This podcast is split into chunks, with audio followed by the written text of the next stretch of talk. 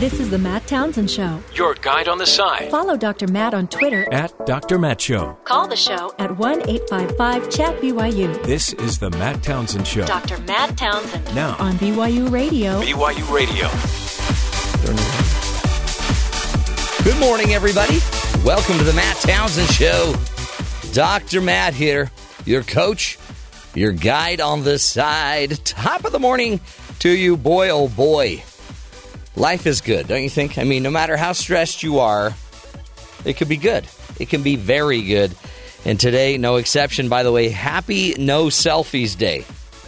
This uh, this is going to be the greatest day for the Kardashians. It could prove fatal because can they make it through a day without totally, you know, taking 500 selfies? Probably already taken 20. No, just getting up in the morning. Just waking up.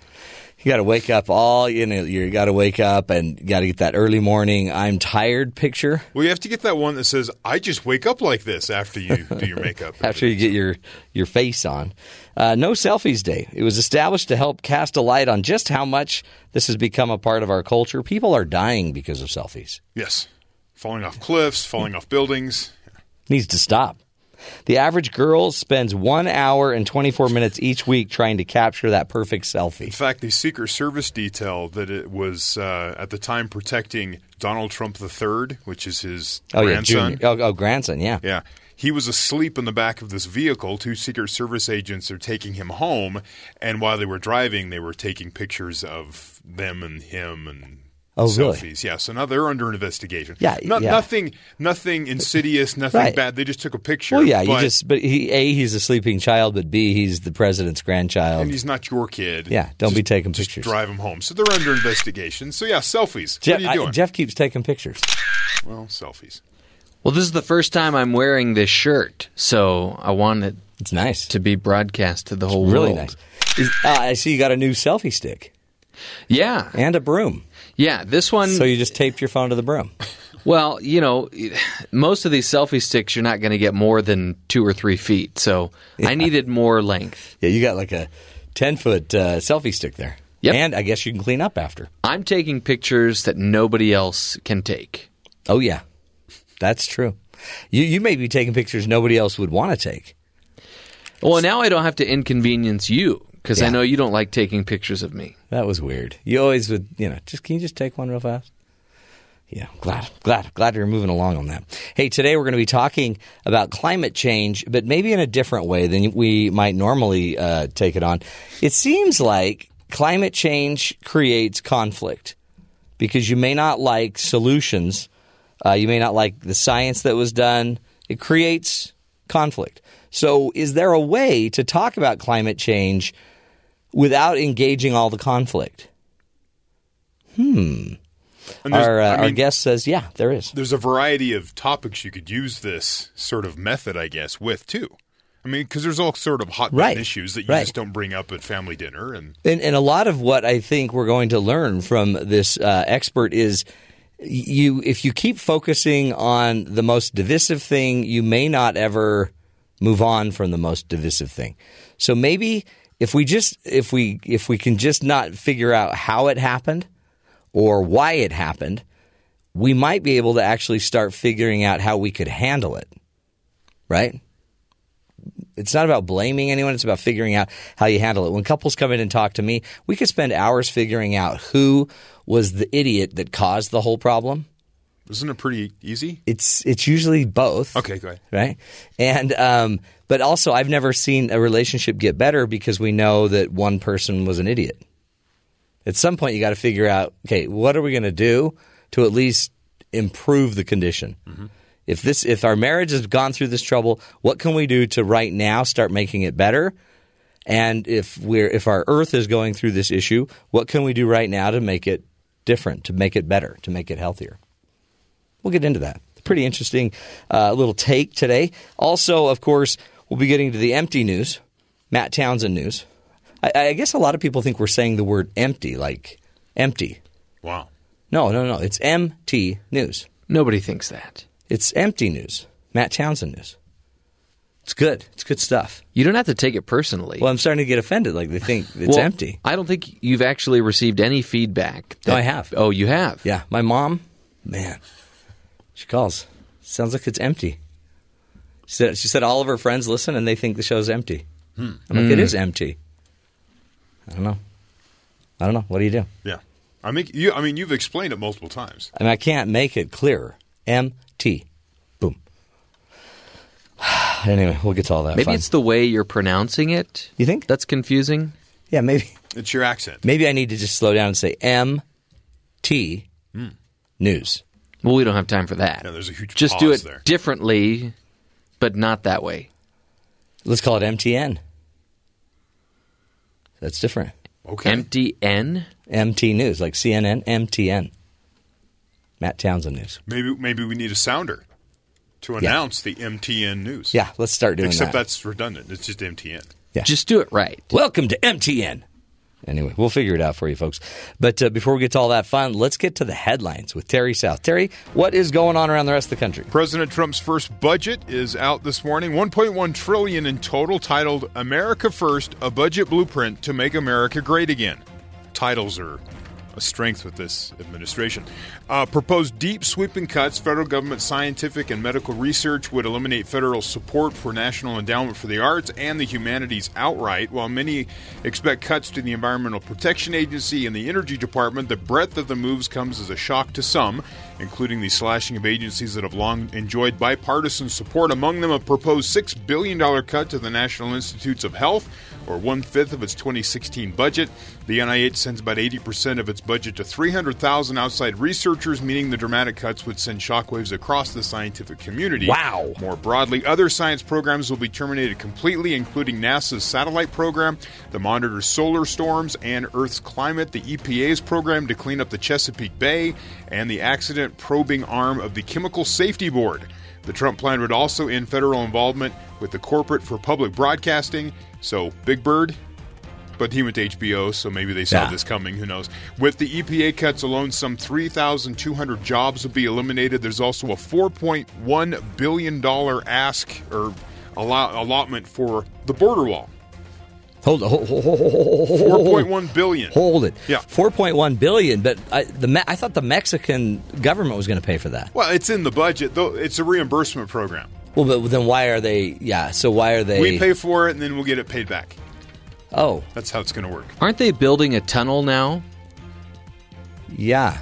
Mexico. Yeah, I think they've they're going to build yeah, a tunnel they- they- they under the wall. The Great the Border international border tunnel. the second Great Dig or a Big Dig or whatever. The U.S. District uh, Judge Derrick K. Watson of Hawaii froze President Trump's new executive order on Wednesday, which sought to temporarily bar the issue uh, issuance of new visas to citizens from six Muslim-majority countries and suspend the admission of new refugees. Watson was one of three judges to hear the arguments Wednesday about freezing the ban, including a federal judge in Maryland and the same federal ju- uh, the same federal judge in Washington who suspended Trump's first travel ban was set to hear arguments later in the day. Lawyers in Hawaii argue that the revised ban violates the Establishment Clause of the First Amendment because they deem it to be essentially a Muslim ban, hurts the ability of business and universities to recruit talent, and damages the Hawaii tourism industry. Here's President Trump at a rally last night in Nashville. This ruling makes us look weak, which, by the way, we no longer are, believe me. Just look at our borders. We're going to fight this terrible ruling. We're going to take our case as far as it needs to go, including all the way up to the Supreme Court. We're going to win. We're going to keep our citizens safe. There you Okay. go. Yeah. The rally also featured a uh, rousing "Lock her up" chant from the audience. Still, so that, that's still going on. He's still Yeah. running for office. Okay. Um, a second federal judge. Her. the- Her. Her. her, Hillary. I think there's Yeah, going Hil- to he be beat Hillary, right? Yeah, yeah, yeah. yeah. there's going to be a day when people don't even know who they're referring to when they say lock her up. And they're like, "Yeah, my wife, lock her up." she drives me crazy. A second federal judge this morning in Maryland has blocked a portion of the Trump's travel ban. Uh, the restraining order is narrow. It was handed down. Uh, then what was handed down in Hawaii? It targets a portion of Trump's order that prevents citizens of the six majority Muslim countries from being able to issue being issued a visa. So Maryland and Hawaii both have stays on or that was it was supposed to go into effect today, I believe. Boy. So the travel ban. Popular. Okay, okay. Um, also, a London-based tour operator, maybe a vacation option for you. Matt. Yeah, yeah, yeah. London-based tour operator will soon offer people the chance to dive down to the bottom of the Atlantic Ocean to see the Titanic. Oh wow, that'd be cool. So, starting May 2018, the company Blue Marble Private will begin taking groups of nine people on eight day journeys that end in the first hand look at the ship that sunk in 1912. The trip will begin in Newfoundland, Canada, where the group will take a helicopter to an expedition support yacht Okay, set up near the wreckage. Ex- the, uh, old expedition support yacht. yeah, after days of adjusting to the environment and learning about the logistics of the dive, Business Insider reports a specially designed titanium and carbon fiber submersible will lower divers, accompanied by a crew of experts, Sure. into water as deep as 13,000 feet. But the chance to swim over to the shipwreck won't come cheap. The trip is estimated to cost how much? Ten thousand dollars $105,000 per person. Wow. Why can't we just go watch that uh, documentary Yeah. that James Cameron made? Because The he did Titanic. Titanic. No, he did Titanic, Yeah, and but then he did another one. It was like Ghosts of the Abyss or something Well, why like would that. you want to? Why wouldn't you just rather just watch the Titanic? Because then you get to see it. that was in a highly glory fictionalized movie. No. I mean, there was a ship that sunk called the Titanic, Yeah. but everything else in that movie, I guess the names were the same. Well, and the lady with the diamond thing. Oh, that really happened. Yeah. Okay. Man. There was truth muddled with fiction. Um, what's interesting, the $105,000 fee per person, Uh huh. equivalent to what first class passengers would have had to pay to actually ride on the Titanic. Whoa. Seriously. Yeah, adjusting for inflation and all that good stuff. Well, now um, I, I assume this uh, yacht. What was it called again? The Submersible. the well, uh, there's the expedition support yacht. the expedition support yacht. I'm assuming it would be watching out for icebergs. Because wouldn't that be crazy? Right. If History repeated yeah, itself. iceberg. You know what they ought to do? They ought to charge different prices for these tickets based on class. And the people that pay less can be more toward the bow of this submersible, so they're in more danger, but they don't have to pay as much. That's a great. Trade your safety for Yeah. cheaper prices. You want a discount? We put you in the we put you in the bottom in the bowels. and if you want to pay like ten bucks, they'll just strap Yeah. you right to the side of the boat. Not a bad idea. You'll be the bumper. You know what else you could do is take off if you really want to fit more people in. Take off all the lifeboats hmm. And just make the places they would put lifeboats boats just have little like bunk rooms where they could Right. just stuff more people in. Or let them go for free, but they can't be in the submersible and just see how long they can last with the extreme pressure down there. Okay. See, do we have to think of everything? These are great ideas. Safety is expensive. You start peeling away those those layers Yeah. of safety, it's going to be a cheap, cheap, cheap trip for you. It seems like there's more and more fun activities for incredibly wealthy people. It seems like it. If you have money, it could be fun. When are they going to, you know, find an activity just for the average person? Hmm. You know, it used to be you could go to a basketball game, a pro basketball game or pro football game. Now that's just for the wealthy. It is. The prices aren't crazy. Yeah. I, I got a uh, a Groupon for a pro basketball game recently, and I still was like, it costs this much with a Groupon? Yeah.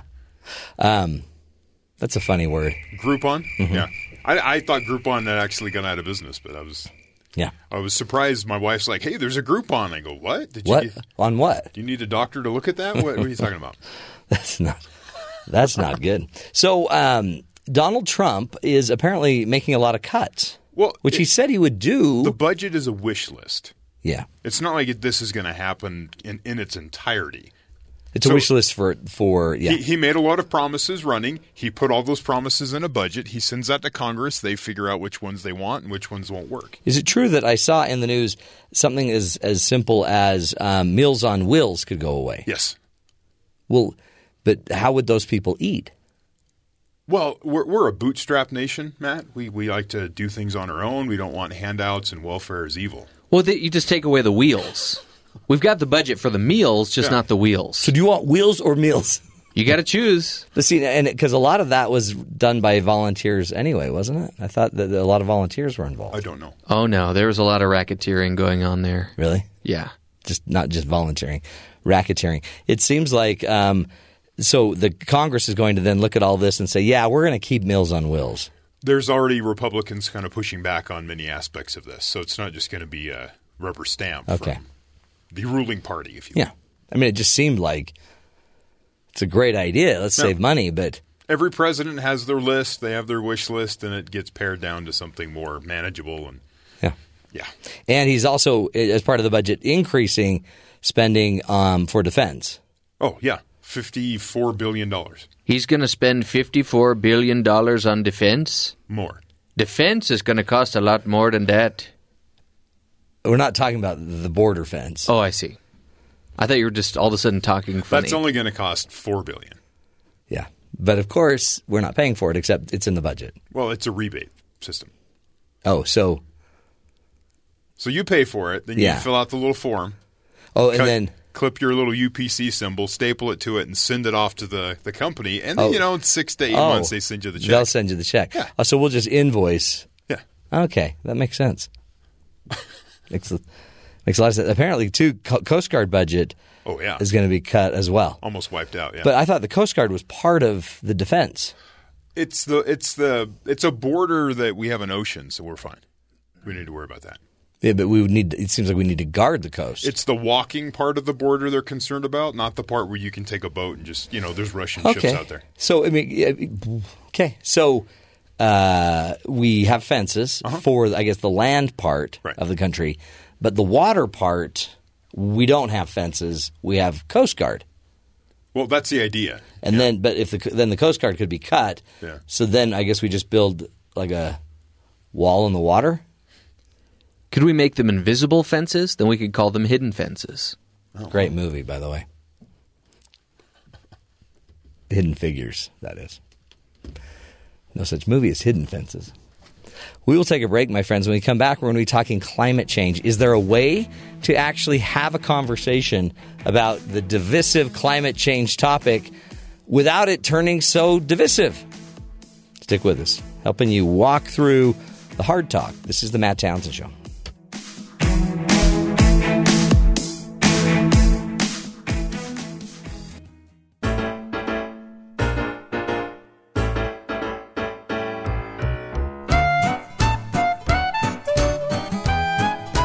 Welcome back, friends, to the Matt Townsend Show.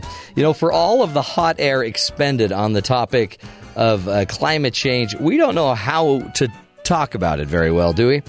Here with us today to discuss talking about climate change and doing it across the aisle is Thomas Bateman.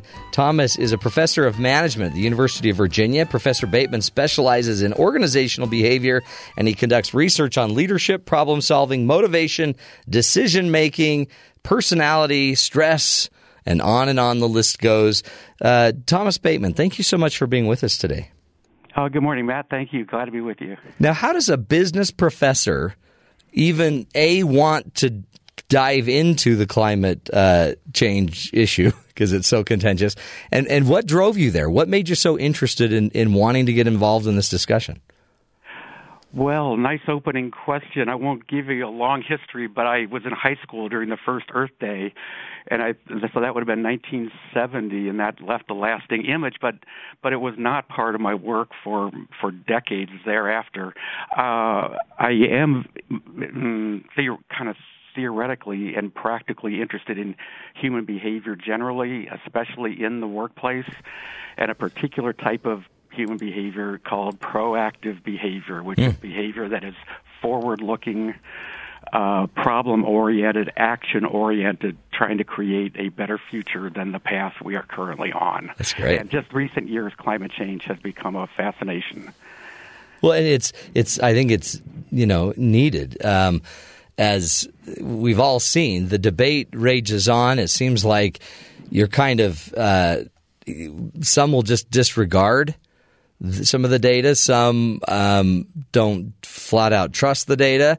Some are inventing data. Many would argue, it, but no matter what it is, it seems like something that's impacting all of us, and yet we're so divided on it we can't even talk about it. How how do you propose?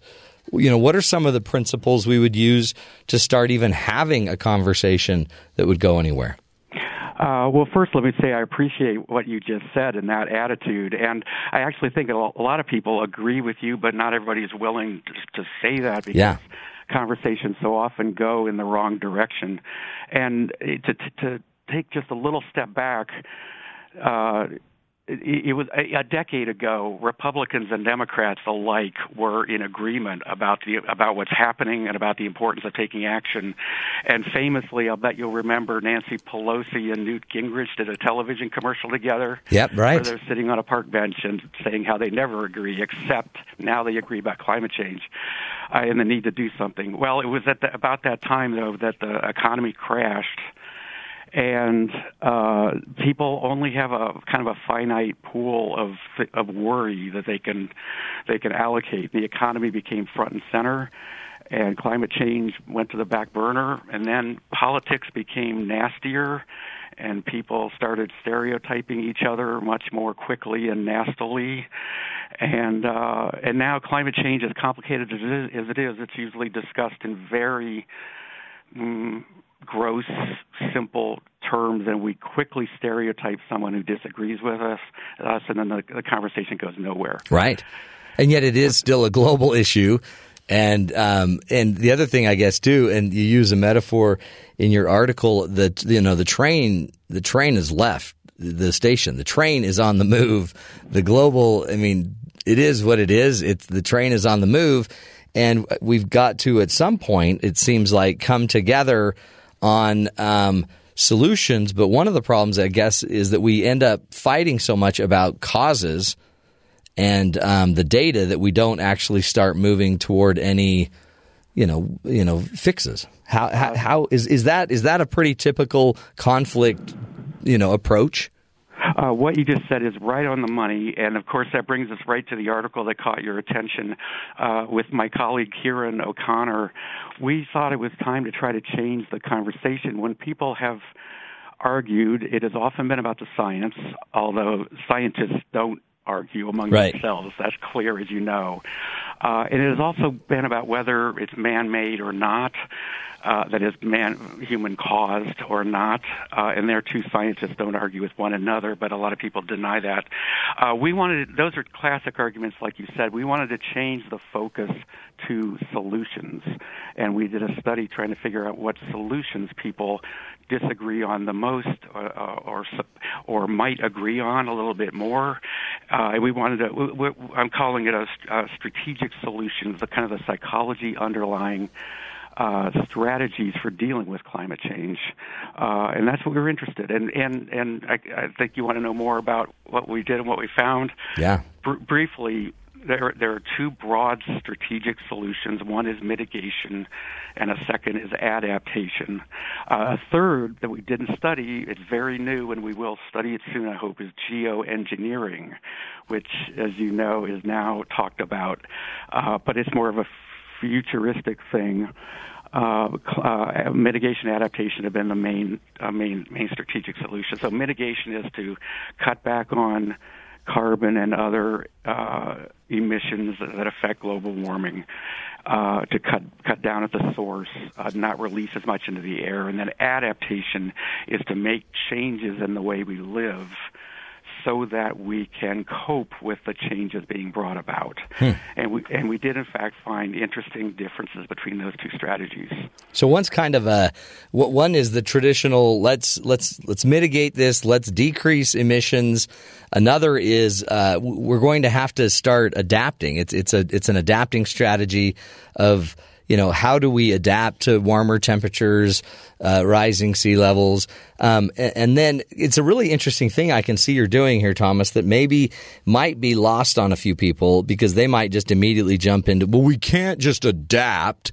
I mean, we got to stop it. And then there's the others that, that have got to, you know, that, that don't want to work on cutting back emissions. But what you're doing, and, and there's a whole form of this in therapy as well called solution based therapy. Mm. When people come in and sit down, and we could spend forever talking about why they're anxious and, you know, was it their parents? Was it their genes? Was it what's going on? And, and we could talk about that, or we could start to identify what would it look like if we were no longer influ- influenced by this? How would we act different? How would we be different? And by getting into solutions, you tend to create some movement and some activity that eventually would allow you to come back with less reactivity using your word to uh, or proactivity to to deal with the other issues that need to be solved. Really nice comment and a good analogy right there. So, just as you said about solution-based therapy, uh, uh, the stuff we're talking about is is as you said, solutions. It is not so much focused in the past and who caused it and, and what do the data show or not show, although the data are clear again. Yeah. Uh, nor is it rooted in the present and what, what we're thinking about right at this moment. It is forward looking. And so back to our results, which I know you're interested in. Uh, first, I think very importantly, people were uh, did distinguish sort of psychologically between the two strategies, mitigation versus adaptation. The, the basic difference is clear. Uh, and that's useful. That's a useful starting point. Yeah, yeah. There's not. Yeah, and uh, and as you might guess, uh, we we measured conservatism and liberalism self-reports, and conservatives were less likely to embrace either of those, and liberals hmm. were more likely to embrace both of those. However, they also di- the two strategies were were seen differently, and the m- most interesting finding is that whereas liberals and conservatives disagreed in every way, there was less disagreement around around uh, adaptation. Uh, so strong disagreement on mitigation, mm. as might be guessed. Yeah. Adaptation generated less disagreement, and it might be an acknowledgement that conservatives do know we have to do something. Yeah, absolutely. Republicans on the Hill know we have to do something. Mm-hmm. But the political climate isn't such to, to take much action. Well, and it seems like um, when we talk about adaptation, uh, when you start getting into discussions about how to you know raise up your your roads so that they're they don't they're not deteriorating from ocean and oceans and waves and when you have to start ad- adapting to the future of um, global warming, it, it would seem that as people have to start spending money, creating solutions, exercising energy, they would also maybe alter some of their views on why this is happening. The minute you have to uh, throw down a dollar to fix something, you also don't want to make you you don't want to have to keep doing that if people are going to keep creating the problem. Uh, right, I agree with that completely, and uh, others would too. But actually, you're you're getting at what is a not only a very interesting question theoretically, but also hugely important practically. Uh, some people think that as we start, as we adapt, and of course, some communities and some countries are doing more than others, but adaptation is expensive, and as people see those costs in the short term, maybe they will come to realize we need to mitigate also, mm-hmm. and the net will be less expensive and more impactful in yeah. a positive way. But there's a very definite other alternative, and we just don't know what's going to happen. When people do start adapting, it will be easy to say, well, we're doing stuff and therefore true. we're doing our part. That's true. Uh, and then there's a lot of there's kind of a what's called psychological license to drop the ball in other ways. So to keep multiple solutions going at once will be a big, big human challenge. That is. That's true. I mean, we're doing something. I've had a we had a, a, a friend on the show who is the CEO of an energy company in the West, and they own a lot of coal mines, and they own a lot of uh, they own trains that bring the coal in. They, I mean, they've invested heavily in coal, and Yet, these people that are all scientists too um, and own coal plants are also in the adaptive phase. While they, while they push back on some of the mitigation, they are adapting and finding other ways that they could invest and retool and regenerate uh, and, and still be an energy leader through adapting. And so it, it was it's funny to me because I've I've heard of the battle and all the issues with global warming. I hear it and I hear it, and then I have an executive of a coal plant basically come in and he's like, "Oh yeah, no no, we're trying we're we're we're going cleaner in in non-coal related energies as well." And I'm thinking, "What? How come nobody hears about this?" So I guess this is this is why you, as a kind of a, a, business expert and a and an organizational behavior expert, is studying this because this is human behavior. This is organizational behavior. Uh, yes. It, once again, I love your comment, love your example. The, the private sector has long been. I mean, people think of the extractive industries being antagonists, and some some companies, of course, are antagonism antagonistic toward pro, uh, progressive action on climate change. Uh, but you're quite right. Generally, the private sector is far more knows the, the importance of the economy, knows the importance both long term and short term to their firms. Uh, a lot of people st- stereotype climate action as an environmentalist cause. Mm. And that's all well and good for environmentalists and people who uh, who who embrace that cause, and others who are sympathetic to that cause. But the fact of the matter is, climate action name an issue, and climate change will affect it in a negative way. Right. From from economics uh, to uh, uh, migration of human populations. Uh, to uh, humanitarian aid, to war, to food and water.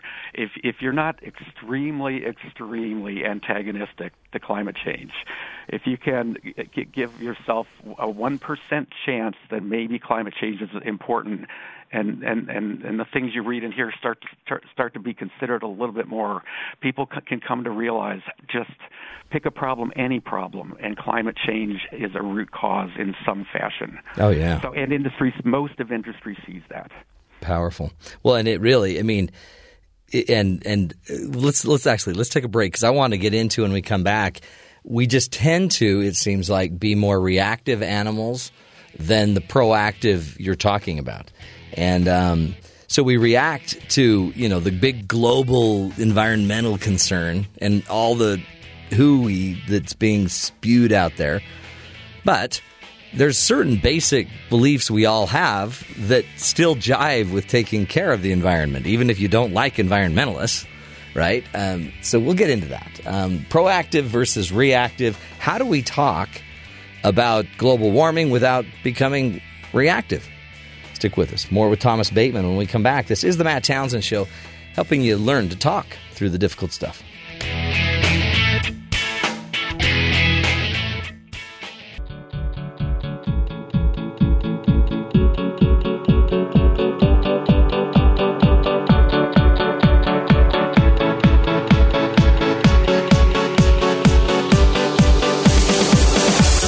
Welcome back, friends. We're talking about climate change and even maybe more importantly, we're talking about how we talk about difficult issues like climate change. Uh, on the phone with us is Thomas Bateman. He's a professor that specializes in organizational behavior at uh, and is a professor of management at the University of Virginia and conducts research on leadership, problem solving, motivation, decision making issues. Today, he, he's talking to us about um, some work he's been doing on how we could talk maybe more effectively about and um, about climate change. Thomas Bateman, thank you again for being with us. Pleasure. Thank you, Matt. So, one of the things that you brought up is you, your specialty is in um, this uh, the research on proactivity as as kind of being an active, solution oriented problem solver of issues. Um, but when it comes to climate change, how do you not how does the issue because if everybody has polarized it and they all have kind of their interpretation their view of what it is how do aren't, isn't everybody acting proactively on their beliefs? And if their beliefs are wrong or incomplete, not wrong, but incomplete, not whole, then our proactivity only makes this more complicated, doesn't it? Well, I'd say that if people are acting based on their beliefs, so they're acting consistent with their belief. Uh, but I would I see proactivity as taking a step, taking an action that, that constitutes a change, mm. a, a, change in direction, a change in, in the status quo. Uh, and that would, and when people have conversations, far more often than not, they they talk with the, their friends, they talk with the usual people, they talk with people. They, in the case of climate change, uh, who have the same attitudes that they do. So it's it's business as usual, whatever side of the debate a person is in. Most people are routinely going about their conversations in the same kinds of ways with the same people. Hmm. So an act of proactivity. And by the way, I think climate action is the ultimate in proactivity. Yeah, absolutely. Uh, yeah, good. Uh, but also little things like changing the conversation is an is a proactive action. To pick somebody different to talk with who might think differently, to approach the conversation in a different way from what you normally do, to go in not expecting a fight, but maybe go in wanting to learn mm. a different perspective. That's all proactive in the sense of trying to change the way you yourself operate, including in conversation with other people. And that's, I mean, one of the, I mean, that's part of that, I guess, is if I go in willing to learn, then another proactive change is to you know, think win-win. How can we both win this? Um, and, and, I I worked a lot with Stephen Covey, and I know um, proactivity. Be proactive is the number one principle in his seven habits of highly effective um, people. Does talk about um, talk about how you actually then implement it. How how would one go in, Thomas, and start to be proactive and make a change uh, real time with a person on this discussion? Uh, well, you meant so. Just to say, just to just to summarize quickly the results of our study again, which again is what caught your interest. Uh, choosing the subject of solutions, where do we go from here? Is by and large a very different topic from the topics people usually use to study, right? Uh, to talk for conversation, uh, and likewise to choose somebody different uh, is a proactive step. Uh, you mentioned Stephen Covey, of course. Uh, one of his other habits, great habits, is how does he put it? Uh, seek first to understand, understand, then to be understood, then to be understood, right? So, uh, listening as opposed to telling, uh, asking questions as opposed to telling, that can be a two-way street. That's the, the starting point for a good conversation. And substantively, aside from solutions, you can learn you can learn why people think the way they do. There are reasons to not act on climate change. It's not easy. It does cost money. By the there are things like mm, faith-based reasons to not act on climate change. That is to say, who are we to to uh, manipulate the, you know God's creation. Uh, there there are other faith based reasons to mm-hmm. act on on climate change. So if people have a commonality with regard to faith, they can explore the different perspectives, and who knows what they what they can come to talk to, uh, they come come to some agreement on. Um, by the way, too, another reason that uh, makes people either not want to have the conversation or not get get very far in the conversation is a belief that it's impossible. What can I do? Just one little person oh, in sure. the face of this wicked problem. Yeah, it's just too uh, big to handle. And yes, yes, right. But uh, we can accomplish more in combination with other people as opposed to all by ourselves.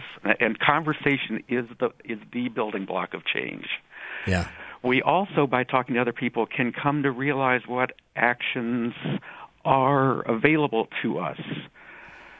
And even little things. I mean, people think of recycling, but just voting, just putting pressure on a elected official, uh, just there's an organization I know called the Association of Climate Change Officers, based in Washington D.C. So any any listeners who are who work in the domain of, of sustainability or environmental issues or climate change per se, there is now a formal association in D.C.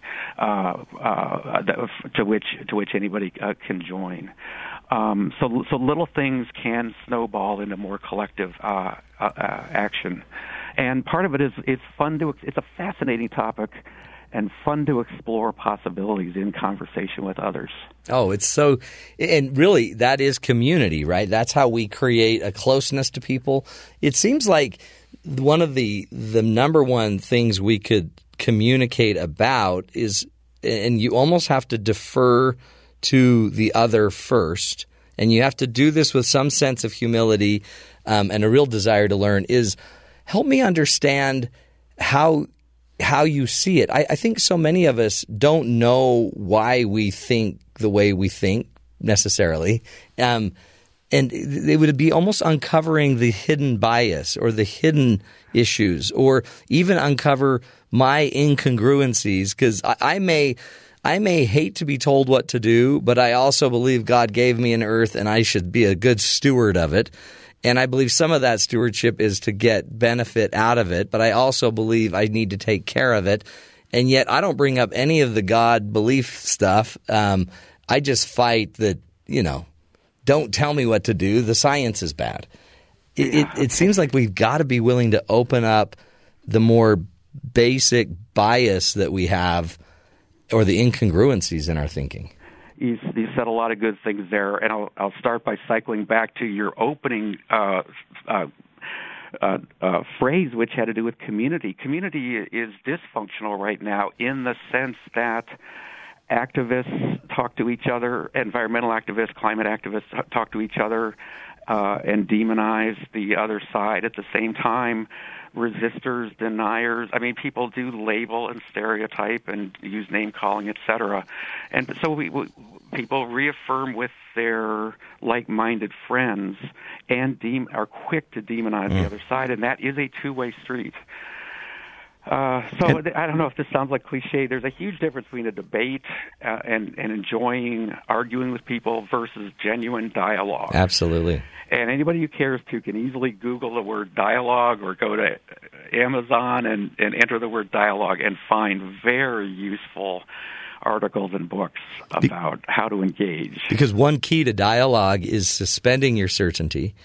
And um, and another key is you you almost have to remain um, what's like the word like actively curious and and oh, yeah. right and just actively trying to understand the other's view because if I could understand your view more, suspending mine, it doesn't mean I give mine up. Then if you could suspend your view and actively understand my view, in between those is where the new answers lie. Uh, right on. It's a lot. It's a lot more fun as well. Yeah. Uh, not to mention productive. I love this. I mean, uh, di- I mean, so when you think about it, what's your goal now, Thomas? Uh, what, what's your next step with the research, and ha- how do you want to start moving? Your learning forward? Uh, well, thanks for that question. Uh, I do want people to. I, I do, if I may say, have an, another recent article in the in a journal called Nature Climate Change, and it's about the need for more leaders, mm. which is to say, not just scientists as leaders or public officials as leaders, but the average citizen to just take a little proactive initiative to start conversations and find niches to become active, find reasons to care, uh, particular action strategies that have personal appeal, and start talking and start growing the group of people who who uh, want to pursue the same the same kinds of things. So I'm calling for more climate leaders. Period. More numbers of yeah. average people. Well, yeah, the uh, average people that would probably be very helpful. Uh, yes, uh, and that includes, by the way, press, pressure on Congress people. Yeah, to, right. To, to care about this. Uh, in, in cycling back to some earlier things, uh, research wise, I do think it's huge. We have to maintain uh, an interest and a focus on multiple solutions. And of course engineers and scientists are doing that and there are lots of there are lots of solutions that we that we know of. Um, but the, the, it's a psychological and leadership thing to you know make them happen and to make them happen in the appropriate mix of mitigation and adaptation. Yeah. And as far as my research with Kieran O'Connor, uh, we would love to do studies soon, not only about adding engine, geoengineering, which is a, another fascinating topic with great risks, as you know, but but some potential, and it's in the air now for discussion. I want to find out is if as people start taking action, does that mean they'll drop balls in other ways? Hmm. We need to keep multiple solutions moving forward. No, I love it. Good stuff, Thomas. Great to talk to you, and I appreciate the work you're doing. Um, we'll have you back on to to continue this discussion and figure out more ways to lead on the climate issue. Um, and again, it doesn't mean you have to be extreme in any way, shape, or form. You could just accept what's happening, and let's start to be the solutions. Let's start to let's start to create the conversations, the community instead of just you know throwing out your view and running. Let's talk, figure stuff out. This is the Matt Townsend Show, folks, helping you be the change in the world. We'll be back.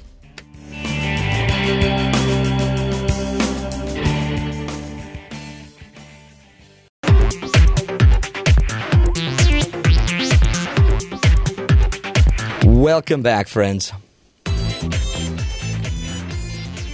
So we sit here, we talk about talking, and it's so enlightening to think if I could put the some of the top leaders on both sides of the argument without the idea of arguing, but let's seriously figure out what we have in common, it might create some different ideas. Um, where this is getting a lot of attention is uh, apparently with the big snowstorm that was supposed to destroy the, the Northeast. There were certain parts that got almost two feet of snow, Yeah. but bigger cities were missed. Yeah. Thousands, like 8,000 flights were canceled. So a lot of um, congressmen had to get to D.C. without flights. So many drove. And there's a lot of talk about some of the funny relationships. Like, you know, in some states, you don't share the same, you know, party identity with everyone in your state. So two congressmen, uh, Representative Will Hurd um, and two Texas lawmakers, basically, Will Hurd and Rep- Representative Beto O'Rourke, a Democrat and a Republican, were in a car for a 1,600 mile journey. Boy. And for 1,600 miles, they had nothing but time to talk. And they had different personalities. One of them liked stopping everywhere and meeting everyone. The other one just kind of wanted to get there. We just get there. And they all had to get back because there was a big vote that they had to vote on. And anyway, they, they talk about the fact that so many things were discussed that they actually were able to find some togetherness. Hmm. Like in this budget, we've got to get employees working again. You remember how President Trump put a stay on the um, on the hiring Yeah. at in the government. Well, the Republican totally agreed with that. That's totally true. Except the Democrat pointed out that the VA can't hire people, they can't move people, they can't get doctors working because there's a freeze. It's really hurt them, yeah. And now that has influenced the Republican to say we've got to get we've got to get the VA working. We got to we've Right. got to open up some some channels for hiring in the government. So what you you have a discussion with somebody else and you might find out something new. Not weird. So I think what we have It's to do, it's a very simple solution. We mandate that uh, a, a Rep- a Republican and a Democrat have to drive at least 1,600 miles with each other every year. Create the odd couple. Create the odd couple. Nice. Just a simple solution, folks. I don't know why no one else has thought about it. We can't do everything. We'll take a break, folks. Stick with us, helping you be the good in the world. This is the Matt Townsend Show. This is the Matt Townsend Show. Your guide on the side. Follow Dr. Matt on Twitter. At Dr. Matt Show. Call the show at 1 855 Chat BYU. This is the Matt Townsend Show. Dr. Matt Townsend Now, on BYU Radio. BYU Radio. Welcome back, friends, to the Matt Townsend Show. Dr. Matt here, your coach, your guide on this side. Happy days. Hope you're having a great uh, day so far. Remember, it's uh, it's your life, and you only get one of them to live. So let us help give you some ideas.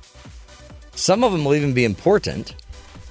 Other than that, just make it the best you can. For some reason, you just made me think of two different songs, and I want to know which one you think is better. It's uh, "My Life" by Bon- Billy Joel, John- or or- "It's My Life" by Bon Jovi. Uh, I, I right then I went with the Jon Bon Jovi. Really, over Yeah. Billy Joel. Yeah, and normally I would choose Billy Joel, but I think I'm also a Bon Jovi fan. But you're not a 50 year old woman. Right. Good good point. It's a great Good point. I mean, it's a, it's an amazingly good point. Uh, I'm not a 50 year old woman. I'm a 50 year 50 year old, 47 year old. They prefer to Man. be referred to as a woman of a certain age. Yeah. It's nicer. Nobody really wants to be identified by their age. No, not really. Except, by the way, you know, anyone under 10. Yeah. That's a big deal. So you don't see age then, No. Oh wow. which is why you felt it was okay to ridicule me as a baby. Hmm. He's Yeah. kind of backed you into Yesterday. a corner there. you- oh, you, you still haven't Yesterday. gotten over that. Nope. Wow. And I just proved you wrong. wow. How does that feel, Matt? Well, you proved me wrong 24 hours later Not quite the impact, in a impact, right? completely different discussion. Yeah. Well, hmm. Um, Small victories. yes, it's a uh, here's a, here's an interesting thing. I, I relate now better with President Trump than ever. And Are we'll, you, are you getting a wig stapled to your head? Or no, we'll get into this because That's the silliest thing I've ever heard. I didn't know healthcare was as complicated as it is. Neither did he, apparently, I know. or anyone else. And well, I don't want to. We don't have time right now, but I, I'm, I'm, I'm a mayor of a city of now about forty-five thousand people. Oh wow, it grew. I know it's growing like crazy, and so we'll talk about it. incentives to get people to come to your city, or No, no, no. I just create this incredible city that everyone wants to be in, but oh, we weren't providing health care, and are you now? Well, now I have to because So you're a socialist, is what you're saying? our, as our city has grown, we've got to have hospitals. And anyway, I would had like ninety eight percent Are you going to happiness levels, and You we going to were start killing communal it. farms next? Is that what you're going to do? Well, I don't want to, but Okay. it seems like this is what the people want. But it's it's running me out. It's expensive, and I can't I can't afford it. So I know we need to get to the news here in a second, but when we, I, I do want to come back to this topic, Yeah. because you're you're making it sound like everybody in, yeah, you call it. There are two names. You call it Townton Abbey and Yeah. Town Town. No, it's now Townton Abbey.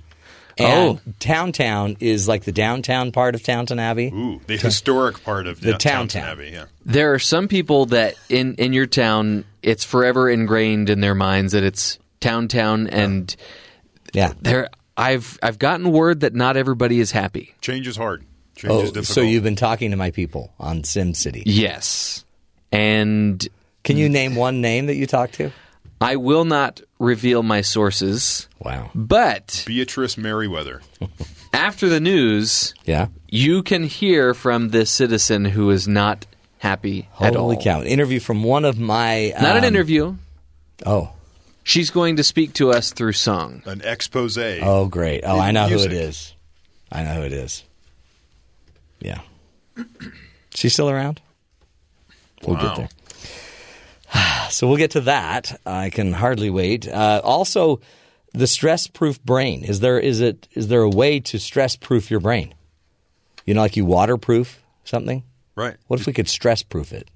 So you, you you know you're impervious to stress. It doesn't increase your your chemical levels. It doesn't make you turn into a crazy crazy person. What if you choose just not to care about anything? Well, you say that, but your body itself will still respond to stress. If I put you under stress, you can No, say no, no. I'm not going to respond to it. I, but your I would body, feel it coming and I would leave. yeah. But So- see, that's that's not an actual fix. That's just an avoidance. So don't care about anything.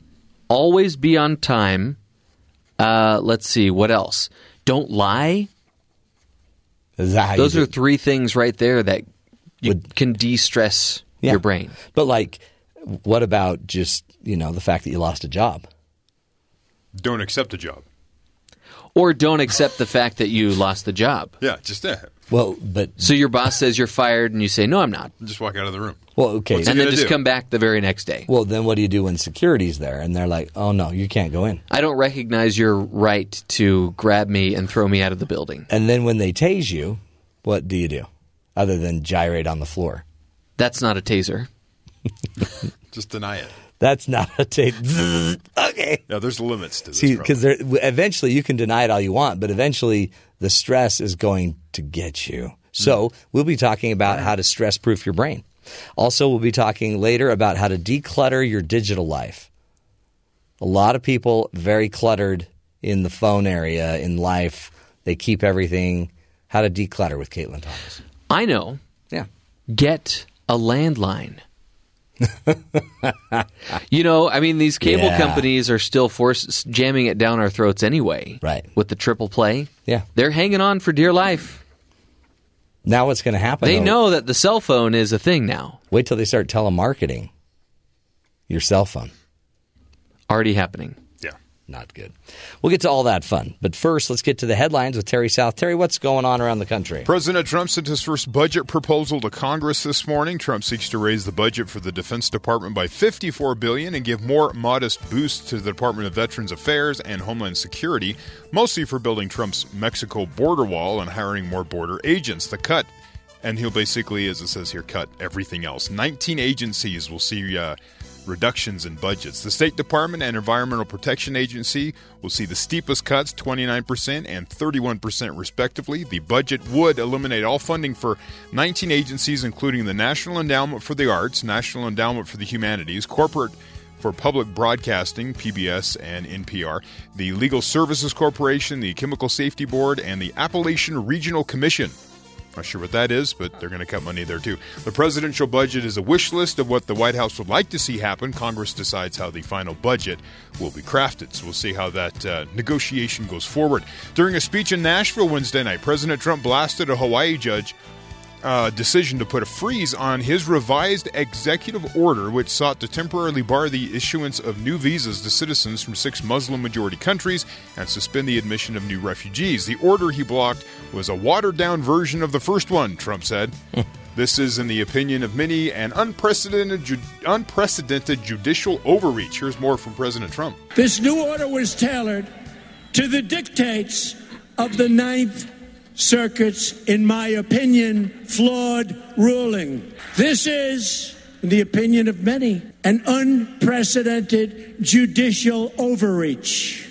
There you go. So uh, this morning, President Obama's former ethics lawyer, who worked Yeah. in the White House, said that calling it a watered down version of the first one that was blocked would probably cause some legal issues in court when people bring that up again. Well, you just said this is just the same version, just watered down a little bit. So it's still. Interesting. See what happens when this goes to court. Some uh, see some more court time. The second federal judge this morning in Maryland has also blocked a portion of the travel ban.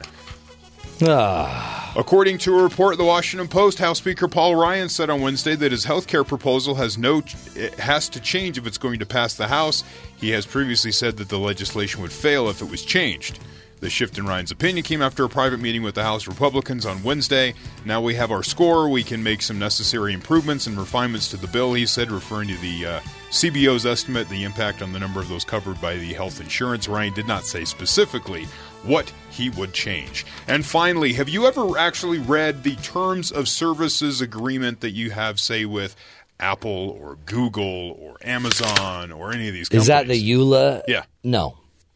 The thing everyone goes yes and just clicks Uh-huh. on through without even looking at it? No, it could ask for my first, third, and fifth born, and I've already agreed. So Yes. no, I don't. There's all kind. A lot of what. Uh, one of the things people point out is a lot of these companies, if you want to sue them, if you say yes on the terms of agreement, you've agreed to mediation instead, Yes, which really helps the company out because then they don't have to go to court. Saves it them doesn't lots really- of money. It doesn't help you out because you get a lower settlement if there's actual harm done. Ugh. That's something that people don't see. But an Australian consumer rights advocacy group, advocacy group called Choice, ha- uh, they looked at the lengthy jargon and they think it, you know, as we are just talking about, it conceals strange clauses. It's unfair to expect consumers to wade through them. To highlight just how ridiculous it is, Choice hired an actor named Lawrence to read all seven. What 73,198 words of the Amazon Kindle terms uh, and conditions. Laurence Olivier? His name's Lawrence. Oh, okay. Lawrence. Based on the estimation that 500 words is one page, that's 146 pages, and it took poor Lawrence nine hours to read the entire thing. They recorded it. It's all on YouTube. If But- you'd like to watch a guy read the entire terms. But for an actor, that's nine hours of work. Yeah. Is it dramatized? With music and How much can you dramatize an agreement? Well, maybe there he throws in some character voices. Yeah, maybe I'm he does sure. other voices. That'd be fun, like a little Mickey Mouse. That's a good voice. point, though. Nine hours of paid work. So what are the uh, what are the what's the possibility, Matt, that you're going to watch any of the nine hours of this presentation? Uh, I would say less than zero percent. wow, nice. I don't like those percentages. That's pretty low. I mean, I watch a lot of dumb stuff. Don't get me wrong. Yeah, I'm not watching that dumb stuff. some dude sitting there reading. Yeah. I'm to just- whom it may concern. I just hope I don't have to sue Amazon. and it's a Kindle too, so I don't know how Yeah. in depth that is. Hmm. At least read something that you own, say like your phone. Read the terms of agreement on that. Right, right. You have no terms of agreement because you just click OK and move. I'm, I'm yeah, I agree. I'm termless. Want my third child? Here you go. Sounds like the type of legal mess that you would fa- that you would find in your city, Matt. Well, at Taunton Abbey, um, my little, I used to call it my village, but it's now a village of 45,000 souls, digital souls. And um, I, yeah, I, I have a lot. I'm going, I'm now, that's a great idea. I'm going to create a EULA, an end user's licensing agreement for anyone in my city that if you have a problem, uh, you just need to keep yourself quiet and move to another city. Well, Wow. there is one person in your city, at least, who is Oh. speaking. I think she's speaking for everybody, and uh, Yeah. she makes it sound like it's not that easy to get out of Town Town, which is the heart of Downton Abbey. and yeah, she uh, really wants to warn other people from entering So why downtown. Why would I let her do this on my show? Why would I want well, to go she felt like it was a way of protecting her because now that this is out, oh, Uh-huh. if something happens to her, then people will know the truth. They'll know what happened. okay, but before I even listen to her, um, let's just be clear. I am going to be shifting police coverage and fire coverage in the city in the next few days. So if it so happens that her police coverage, sewage coverage, uh, fire coverage, and medical coverage disappears, it I mean no harm. Okay, just based on what you said right there, I think the listeners will be able to sympathize Okay. with this poor citizen. Okay, let's let's listen to her song, I guess. When you're alone and feeling down in the dumps, be grateful you don't live in town, town. I have lived here a little less than a year, and it really blows.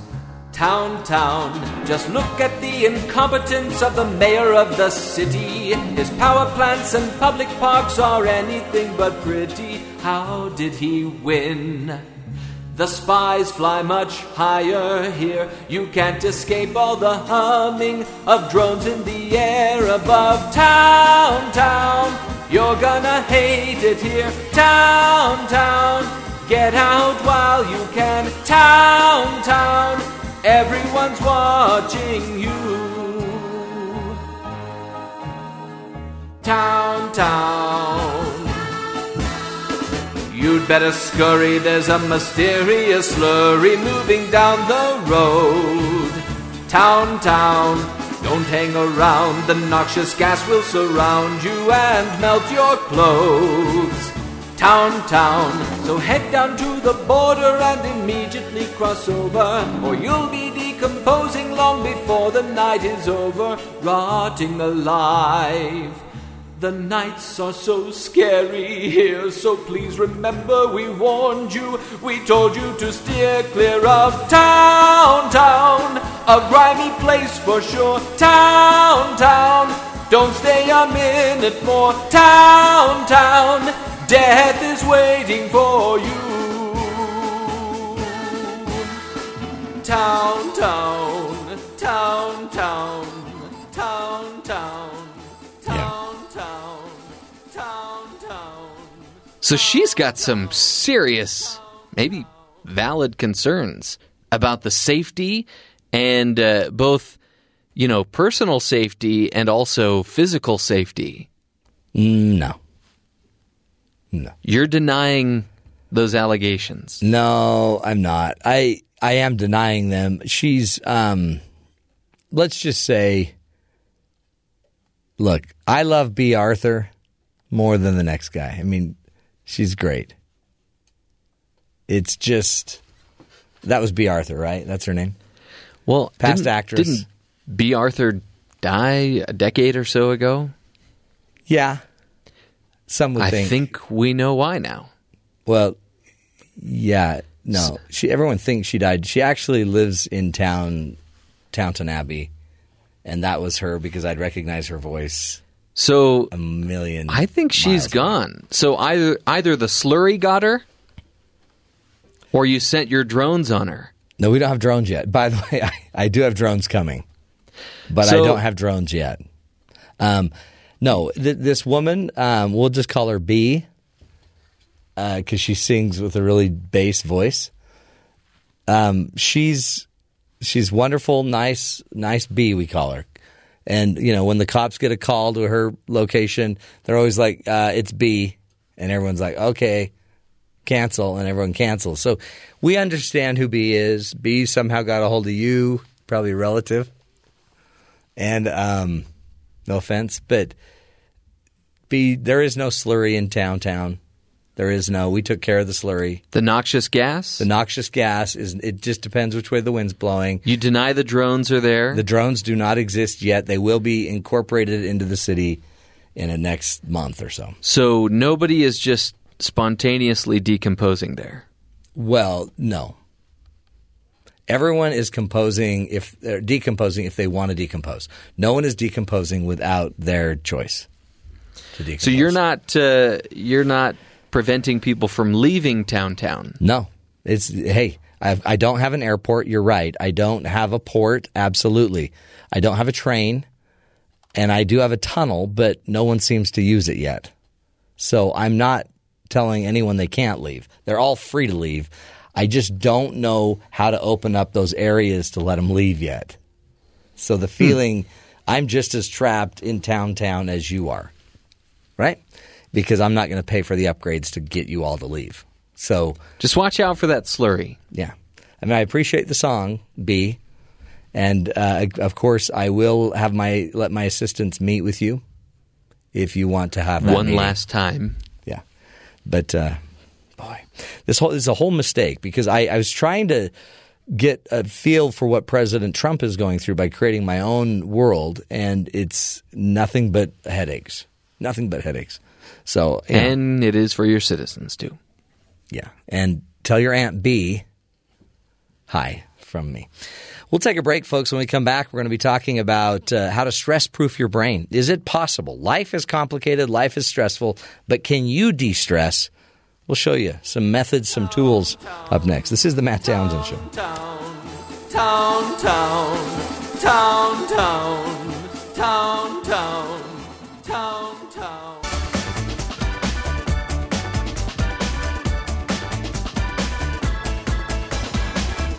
Let's face it, friends, modern times are stressful.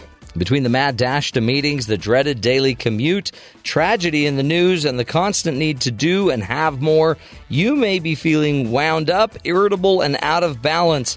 Unfortunately, you can't always avoid the things that stress you out, but uh, you can control how you respond to the stress before it takes over your life. Melanie Greenberg, author of the book Stress Proof Brain, is here with us this morning to talk uh, about the a breakthrough process that will help us put um, to rest some of our unhealthy stress responses. Melanie, thank you for being with us today. Oh, thank you. I'm delighted to be here. This is great. So, is I, apparently there is is there now a chill pill that we can take? A pill that will get rid of all the stress? Yeah, it's it's a several step pill. Five or six steps, um, but there is there there are things we can do. This is a brain Well, process, right? You're going to teach us is how our brain can create, I, I guess, new pathways to manage the stress. Exactly, and that's what's exciting. That we found in the past ten years because of new technologies that our brains have neuroplasticity, so you, you actually can physically help them grow new neurons and new pathways. You can redirect it and slowly grow positive pathways. Or And is I mean I guess this th- this has been going on in the brain forever. Um, it's just now we're figuring out how because of the technology. I guess more about how the brain works. And, and is it exactly. It's like a brain habit. It sounds like.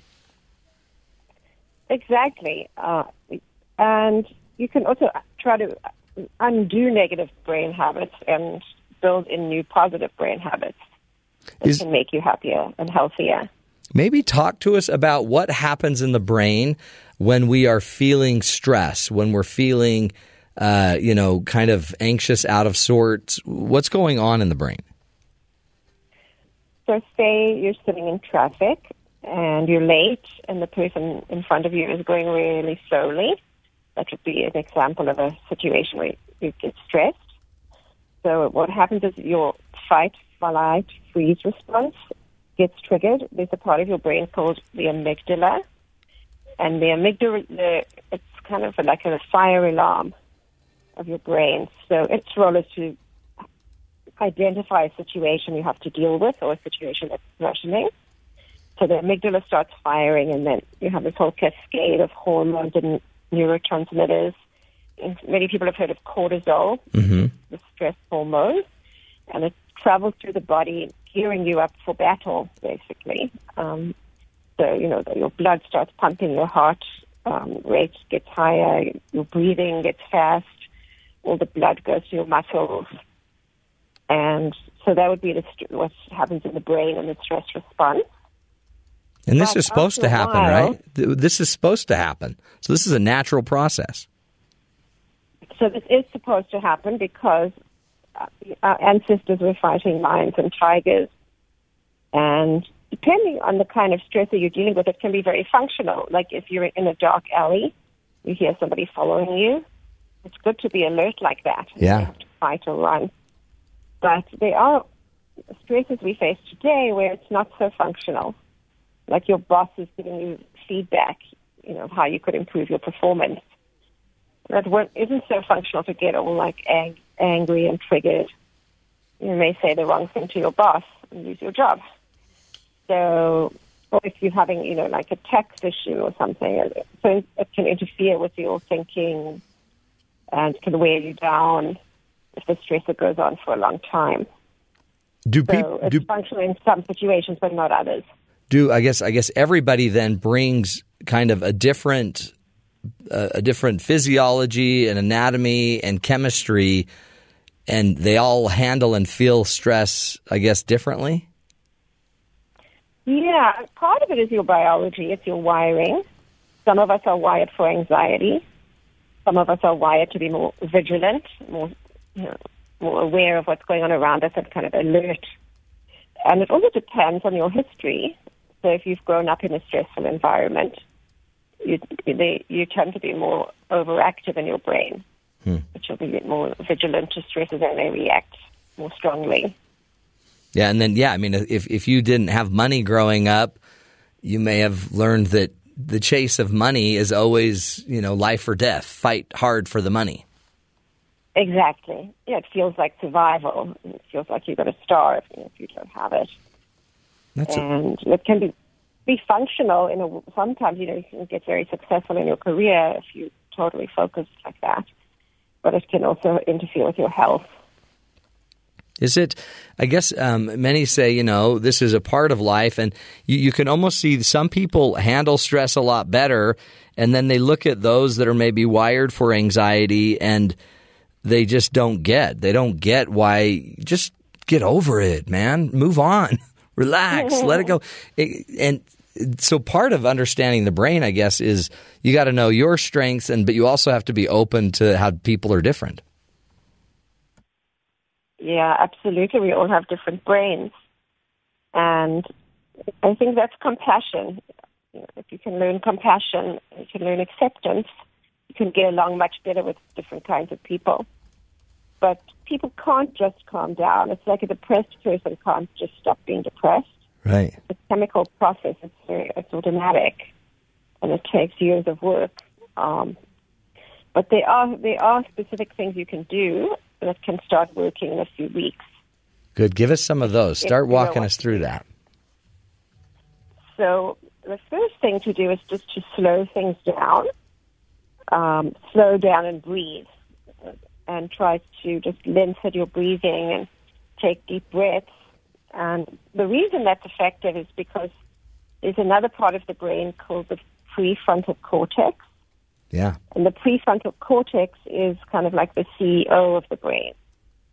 So, you know, that can direct the brain in a more organized, mindful manner to get your goals accomplished. It can calm down the amygdala if it's not appropriate to be all hyped up. Uh, so slowing down and breathing is the first thing anyone should do. And second would be to stay mindful, which means you try to redirect your mind into more of an observer role. Like you may think, hmm, what's happening here? Anger is arising, or I'm tempted to say something mean. Would that be a helpful thing to do right now? So you try to take a step back from the automaticity and become mindful of, you know, where are you, what are you doing, and, and what's, what would be the most functional thing. Hmm. So you're literally consciously redirecting the response. Um, and then there's some other things like broadening your view.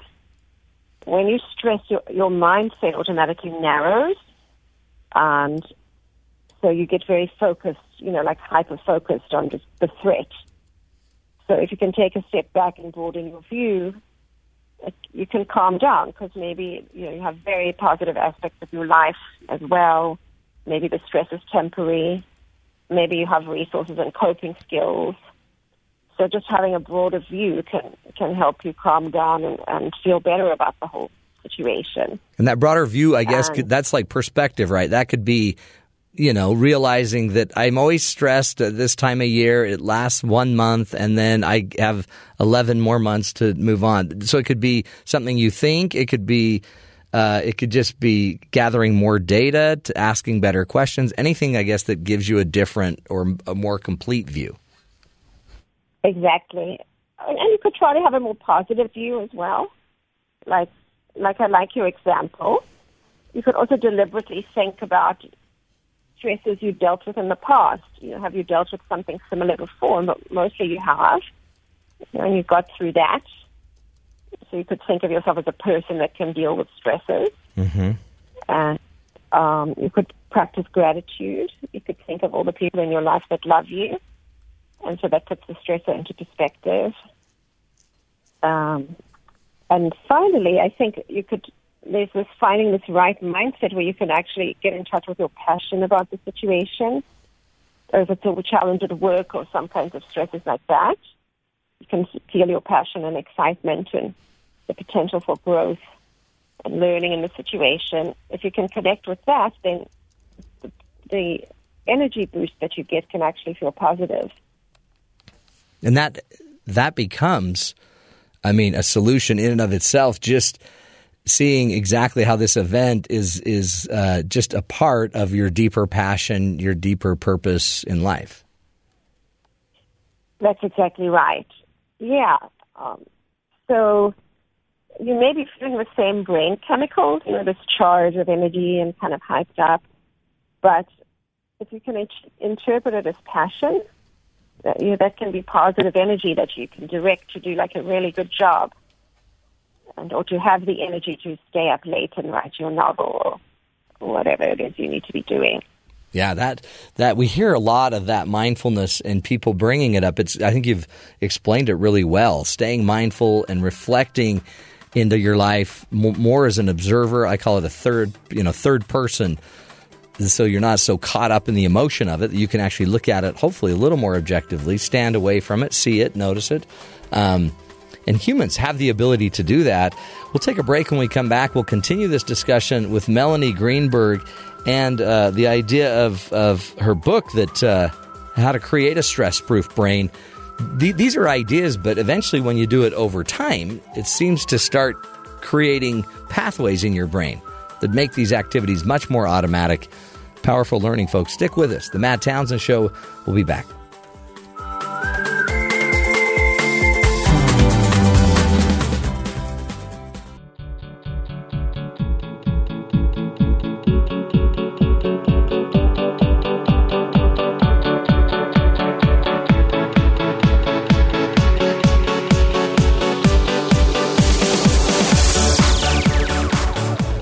Welcome back, friends, to the Matt Townsend Show.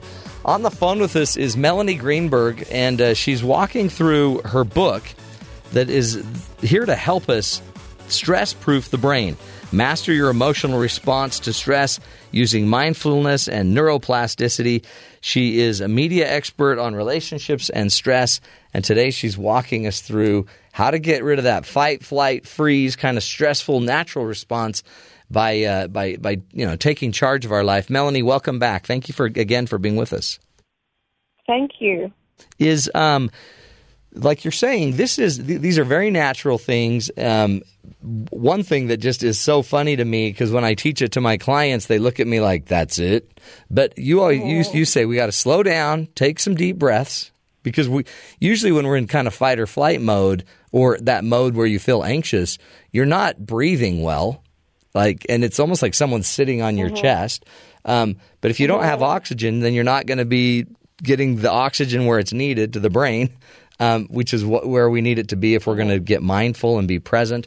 Is this this is really just? Um, I mean, a lot of people when we talk mindfulness, it's Zen, it's Buddha's, it's, it's Buddha, but this is probably why every major faith belief system has some meditative kind of prayer practice, isn't Mhm. it? To slow people down. hmm Yeah, I mean it's interesting. You can meditate or pray in many different ways, but it probably, um, for the from the body point of view, has the same effect. Yeah. Slowing down and and you know connecting with with the peace, with your inner peace. What do we do? So let's say we slow it down. We're breathing. We're thinking it through. We are we're broadening our view. We're more mindful. Um, what else do we do? And how do we, I guess, turn this into more of a a, a brain habit? So another thing we can do is we can try to find a sense of control. And our brains don't like uncontrollable stress. They don't like like a predictability. And you see this across species. You see this in rat studies. You see this in monkeys. And you see it in humans. So if you have, for example, if you expose people to loud noise, which is stressful, um, if one group gets loud noise that they can press a button to turn off, Yeah. and the other group gets loud noise they can, that they can't turn off, but both groups get the same amount of noise altogether, you'll find the group that can't turn off the noise gets more stressed, much more stressed. Hmm. And in rats and things like that, you even see stomach ulcers, for example, over um, a while of doing this. So it's the lack of predictability and controllability. Our, our brains hate that. Hmm. They're supposed to be prediction machines that keep us safe and that keep us alive. And so, you, if you can deliberately think about it, which parts of this can I control? Um, you know, and, and sometimes you can't control the situation at all, but you can control your response. Right. So, say you have chronic pain, you may not be able to control the pain. But what you can do is you can learn to focus on trying to live the best life you can despite the pain. You know, like not letting the pain destroy you. And so in that, your mind can find a sense of control and it can make a big difference. That's great. And um, and and then I guess you could take that same model to anything just by asking, "What about this can I control?" Absolutely. Yeah. What can I control and what can't I control? Um, because, and, it's, and you generally can always control how you think about it and just, how you focus your attention, what your goal is in that situation. Um, so it's almost like you control, control a piece of your own mind. Um, but also, the other piece is not spending too much energy on what you can't control. So it's working on mindfully accepting the pieces that you really can't control. Because what we do is we worry and we ruminate and we drive ourselves crazy, wondering what's going to happen. So, say you went for a job interview or you're unemployed, you know, you can sit and worry about it all day and all night, but ultimately there's a piece of it that's just not up to you. Hmm. And so you need to, in a way, learn to let go of that and not make that the main focus of your attention. Is there? Have you found a, a very effective way for somebody that does ruminate or or you know stir in the thought? Have you thought of found ways to actually help them let go of the thought?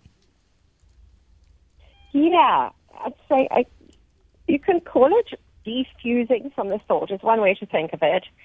I think it's it's how you view your own thoughts in a way. So we get fused with our thoughts in that we think our thoughts are our whole reality. We think we're our thoughts. And when we have negative thoughts, we uncritically accept them. Hmm. They're so fast and automatic. It's, we just believe them. We just buy into them. We don't realize there's another way to look at things. And so, uh, defusing from your thoughts, we're trying to create some distance that this is a thought. This is not necessarily true. So, some things you might say is say you, you're having a thought, I'm a loser. If you just put the sentence before it, I'm having a thought that I'm a loser, you immediately get a bit of distance.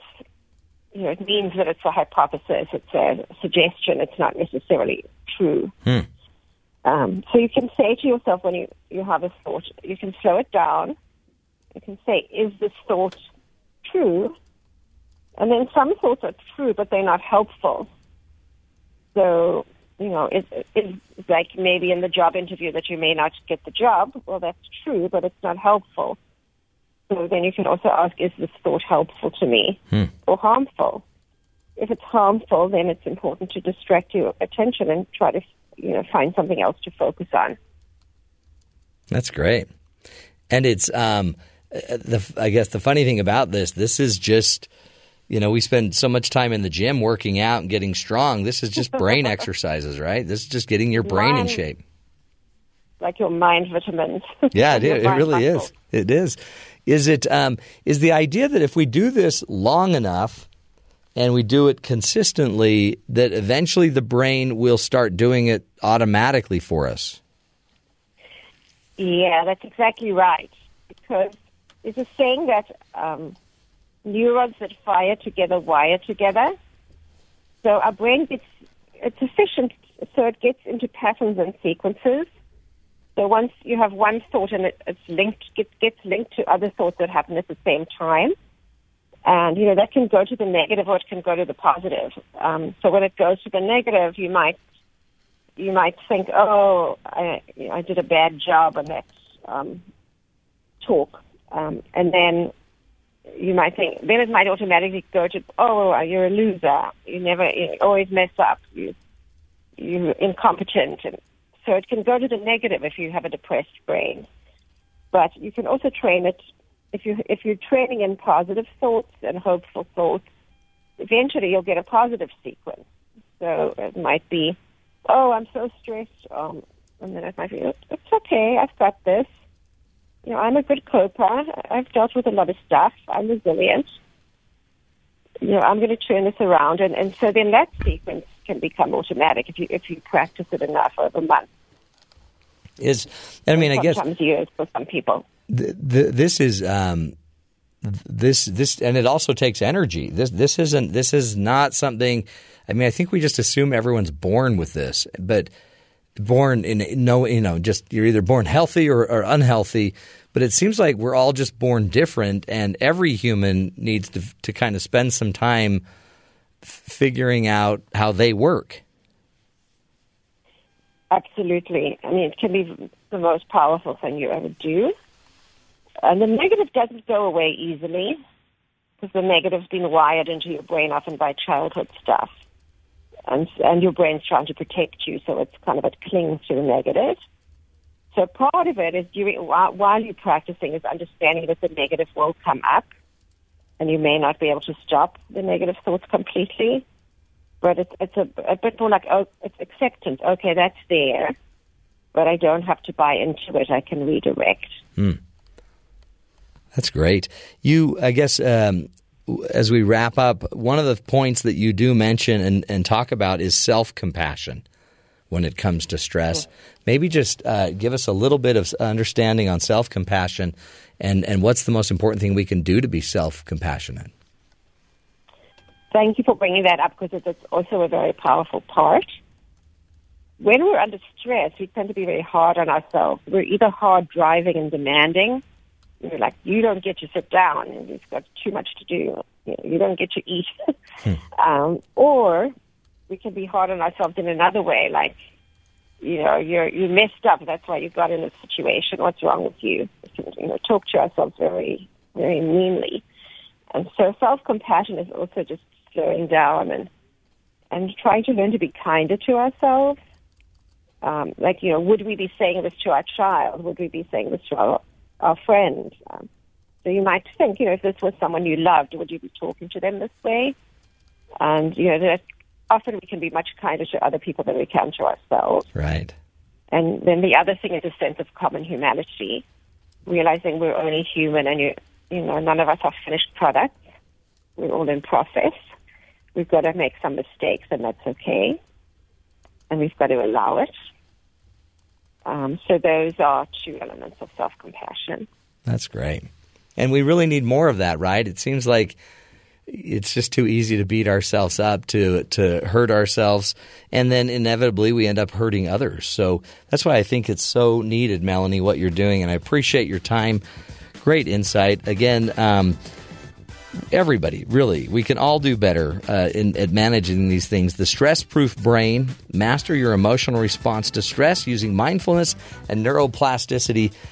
Melanie Greenberg's her name. Go check out the book, find it out, and let's get on this journey, especially if you notice that stress is getting you down, it's beating you up.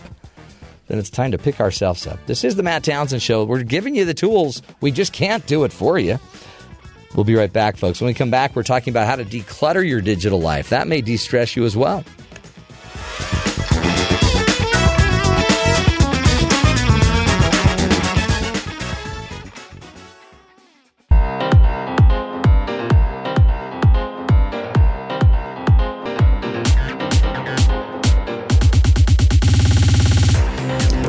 Hey, folks, technology has a dramatic influence on our daily lives, doesn't it? We depend on it for our professional lives to complete essential job functions. We rely on it, digital devices in our personal lives to stay connected with the outside world. But sometimes all of this leads us to, you know, be making less human connections and more dependency on technology. Caitlin Thomas is here, one of our great producers, to talk about how we can keep our connections meaningful and out of. Uh, I guess out out of the digital media pole Zone. zone. Good to have you here, Caitlin. The little zone. Where I mean, because really, we you'd think that I'd be able to connect more effectively with my wife with technology, I think except Yeah, and I think in some case. ways they do. You know what got me thinking about this was I saw this insane commercial. Now I'm trying not to judge, but I am I am judging. Yeah. It's this Japanese company and they're making this new you you know like those Amazon Echo Yeah. speakers, Alexa speakers. It's kind of like that, but it actually has like like those you know like in Star Wars when the people are talking they like show up and they look like like a hologram. like a hologram. Yeah. So they have a little Japanese anime girl hologram machine, Uh-huh. and it's the Japanese man's girlfriend, and she's connected to his phone, so she'll text him randomly throughout the day, and then she'll text him and say, "Hey, like, honey, when you coming home?"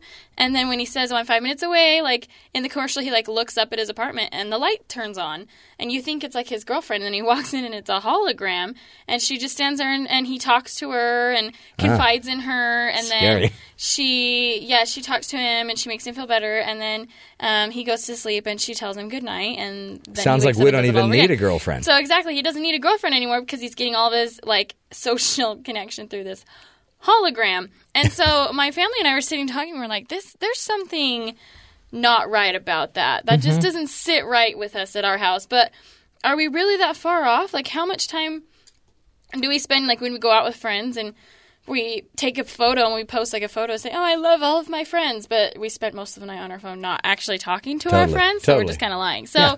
anyways i found this really awesome podcast that was done it was actually done by mormon.org but it was done by someone who from outside of the mormon church Yeah. and i thought it was really awesome what he had to say he gave us some tips on how to declutter our What- digital lives Give us some of them. so the first one he says is to clean up your email inbox, deleting old messages and creating folders to sort it through. And only keep two emails, one for personal, one for work. Because if you have more than two, then you're going to start spending way too much time. Yeah, you're chasing it. checking emails, Yeah. and then keeping organized allows you to stay farther away from it. You don't need to be there every day. Yeah, but if we don't have more than two emails, then how do we keep getting the free trials and all these memberships? Yeah, he like also Amazon said- Prime. Yeah, to unsubscribe to the stuff that you're not using. Um, he says delete your old media. You don't need content and stuff from the past. Like No. if you're not using it anymore, unsubscribe or delete it and spend time living in the present and don't keep Simplify, stuff from the simplify. Yeah. Yeah. Organizing your desktop, um, sort through documents on your laptop or computer and remove items you don't need. Um, simplifying your desktop by ridding it of clutter will make it less overwhelming to find folders. That's I was just talking programs. to Terry about that. That sometimes I'll go to my phone. I know I need to be there, and I even know what I need to do, like pull up my a song that my son Yeah. just did. But I can't. Can't find it. I my brain's like, well, which icon, which app, which which Uh-huh. too much stuff. So if I only had like three things, Yeah, and then Music. you spend less time looking on it. So essentially, you're spending less time on your phone. Um, he says removing distracting apps and turning off like not- notifications for apps that you don't need. And he said you can have organizing your apps on your phone because you can have different screens that you can slide past. And he says have one screen for the apps you use the most frequently at home. Second screen reserved for apps you use when you're at work or away from the home. Oh, there you go. That's and then great. the third screen for your miscellaneous stuff. So you have three screens idea. and you know exactly where to go wherever you are, so you don't have to be on it and you don't have to be looking at it so Right. often.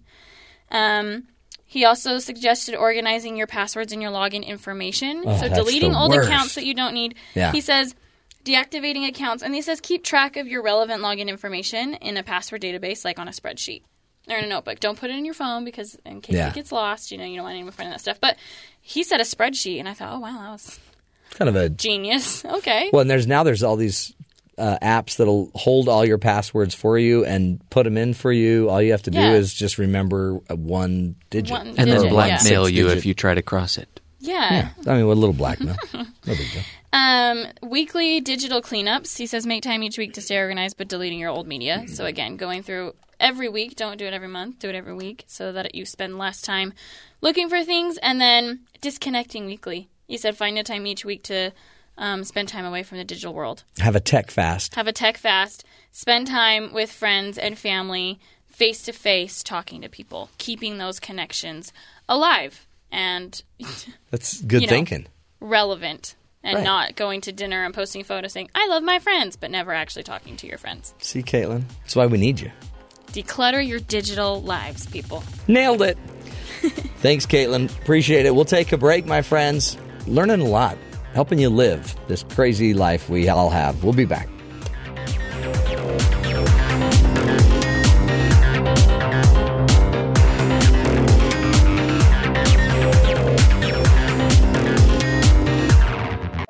This is the Matt Townsend Show. Your guide on the side Follow Dr. Matt on Twitter at Dr. Matt Show. Call the show at 1 855 Chat BYU. This is the Matt Townsend Show. Dr. Matt Townsend Now, on BYU Radio. BYU Radio.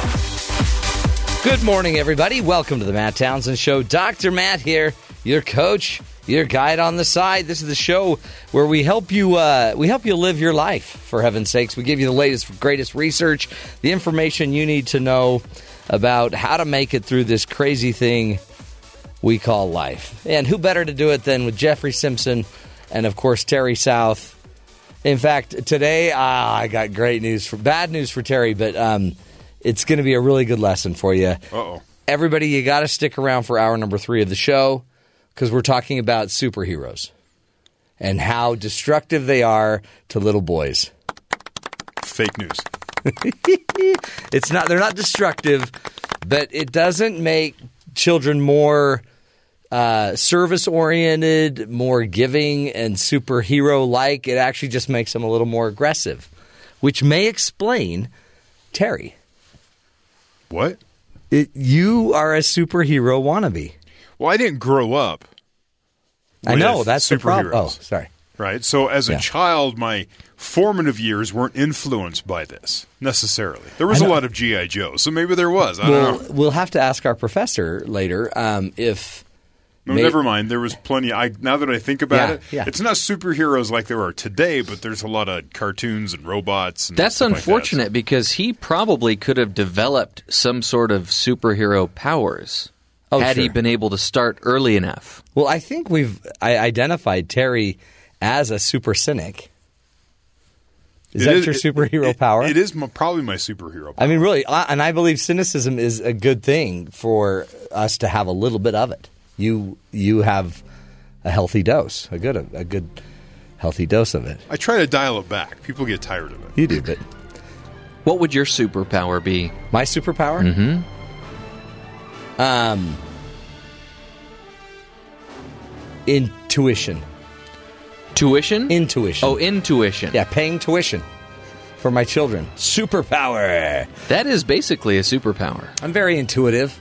I have good discernment. That's my superpower. I can read people like a book. I also have a superpower ability to sleep once my earplugs are in. My superpower would probably involve uh, being able to function on only a couple hours of sleep. Really? I, I do not possess that power. Ah, you're a great gift, then. That is a good gift. We, we've got a lot to talk about, and we'll use our superpowers throughout the entire show. Why not? Uh, including when Donald Trump says we are going to, you know, make America great again and get this economy flying. Is that rhetoric? And does does any president even know how to get the economy going again? There's been a lot of theories, supply side theories. There's been, hey, let's educate them up, make them more creative theories. And in reality, they're finding out none of them really have moved the economy much. It's always forces beyond the president that move the economy. Like President uh, Clinton took a lot of credit for the economy finishing Right. on a high note with sort of a tech Dot com increase that explosion. happened. But that really had nothing to No. do with him. Well, and then a year or two or three later, there was a dot com implosion. Yeah. So, And it- no one rushed to take the uh, fall for that one either. So but we spend a lot of money on policies, and you can have a short term gain Mm-hmm. by injecting, you know, a lot of money. there was President Bush had the uh, what the he had a tax plan. Everyone got Right. a rebate. Yeah. And what did people do? They put the money in, Mm-hmm. in savings. They didn't go and spend it like he wanted to. Uh, President Obama spent money on the on um, energy resources and conservation, and what did people do with that money? They went and bought golf carts. Yes. And instead of buying like an electric vehicle to drive to work, they drove. They bought an extra electric vehicle to drive around their house. Yeah. Their houses were so big with McMansions. Remember all that fun? So our guest today is basically saying ah, we don't really know how to move the economy, or the economies would all be moving, and would be moving more than one and a half percent consistently. In the fifties, they knew how to do it, or did they? Or was that just the IBM mainframe, computers kicking in or whatever, and starting? Just the IBM movement may have helped a little bit. So because of that, computers people were more productive. Well, and, and that actually was proven false, apparently. that was false too. Wow. It, it may have been, this is sad and crazy. Yeah. It may have been computers were created, they printed more paper, Oh. which generated a really weird false economy, and a paper became an explosive value add concept. Huh. You would think the internet would be k- killing and making our economy boom, but there's actually no data showing the internet is actually making the economy boom. Right. Weird. You'd think cell phones would make our economy boom, but there's no data yet. Just showing. the cell phones themselves at yeah, times. You'd think. Yeah. No. So we'll get to it. It's a pretty interesting little discussion coming up. By the way, he uh, uh, an economist will be joining us and a historian. Very deep, deep, deep, deep, deep, deep article. Deep. We had to. I mean, we had to get some shovels out. So deep, we were shoveling. And I listened to it with Siri. But some people find his conclusions controversial Absolutely. because why not? Well, and also because It wouldn't be interesting. people running for office want you to think they know what they're doing. Right. Right. They're a lawyer. They know the economy. We know the economy. Right. We'll get to all this fun. All that ahead. Plus, uh, McKenna Baus, Baus in the house, will be joining us with a little mind bender, trying to get us to just open up our minds a bit. But first, let's get to the headlines with Terry South. Terry, what's going on around the rest of the world? MSNBC teased last night that they had obtained the first two pages of President Donald Trump's two- 2005 tax returns that were sent to investigative reporter David Cay Johnston, who has been on the show before. Uh, as they revealed this information, Donald Trump, uh, they revealed that he had earned more than $150 million in 2005, paid just a small percentage of that in regular federal income taxes. The document showed Trump and his wife Melania paid 5.3 million in regular federal income taxes, a rate of 4%. However, the Trumps paid an additional 31 million in the alternative minimum tax Trump has previously called for that tax to be eliminated because, as you can see, there's a uh, because he paid it. yeah, everything so far looks legal. The White House said in a statement it is totally i- uh, illegal to steal and publish tax Ah, returns. totally. David Cay Johnston appeared on ABC this morning. He talked about what the documents don't tell us about President Trump. Well, he doesn't tell us who Trump is beholden to. I mean, we know, for example, that he owes money to Deutsche Bank, which is deeply involved in money laundering for the Russians. Uh, he owes money to the Communist uh, Bank in China, the Bank of China, which is also the largest tenant in Trump Tower. We have a U.S. president who's in hock to a bank in China. Um, we don't know who he's getting his revenue from. We don't know who his partners are or who he's done business with in foreign countries, and that could have major national security implications. So to sum things up, the White House says the documents are real. President Trump says the story's fake. Well, and illegally obtained, but so real that he paid more taxes, like double, um, well, double what Obama paid. Right. So, it's real enough to like make comments like that about, but fake enough that you shouldn't trust it. In the end, there's really no story. It shows that he paid his taxes. And paid his taxes 11 years ago. Yeah. so good job. Good- Way to go. good job. Uh, if you want to hear that inter- interview we did, that Matt talked with uh, David Cay Johnston, I put that out on our Twitter feed this Sweet. morning. That was it's cool. from September. We talked with him. Uh, defending Republican health care proposal Tuesday, White House Press Secretary Sean Spicer declared that no one, there is no one who doesn't benefit from the plan. Spicer's claim came on the heels of the nonpartisan Congressional Budget Office's report released Monday that found more than 24 million additional Americans may no longer have health insurance by 2026 under the GOP backed American Health Care Act. This is it, Spicer said of the GOP plan. If we don't get this through, the goal of repealing Obamacare and in- instituting a system that will be patient centered is going to be unbelievably difficult claiming things a lot of we already know. FBI Director James Comey will say on Wednesday whether his agency is investigating ties between President Trump's 2016 campaign and Russia. According to Senator Sheldon Whitehouse, the Rhode Island Democrat announced the impending decision Tuesday. He said Comey made the promise to both himself and Senator Lindsey Graham during a March 2nd meeting.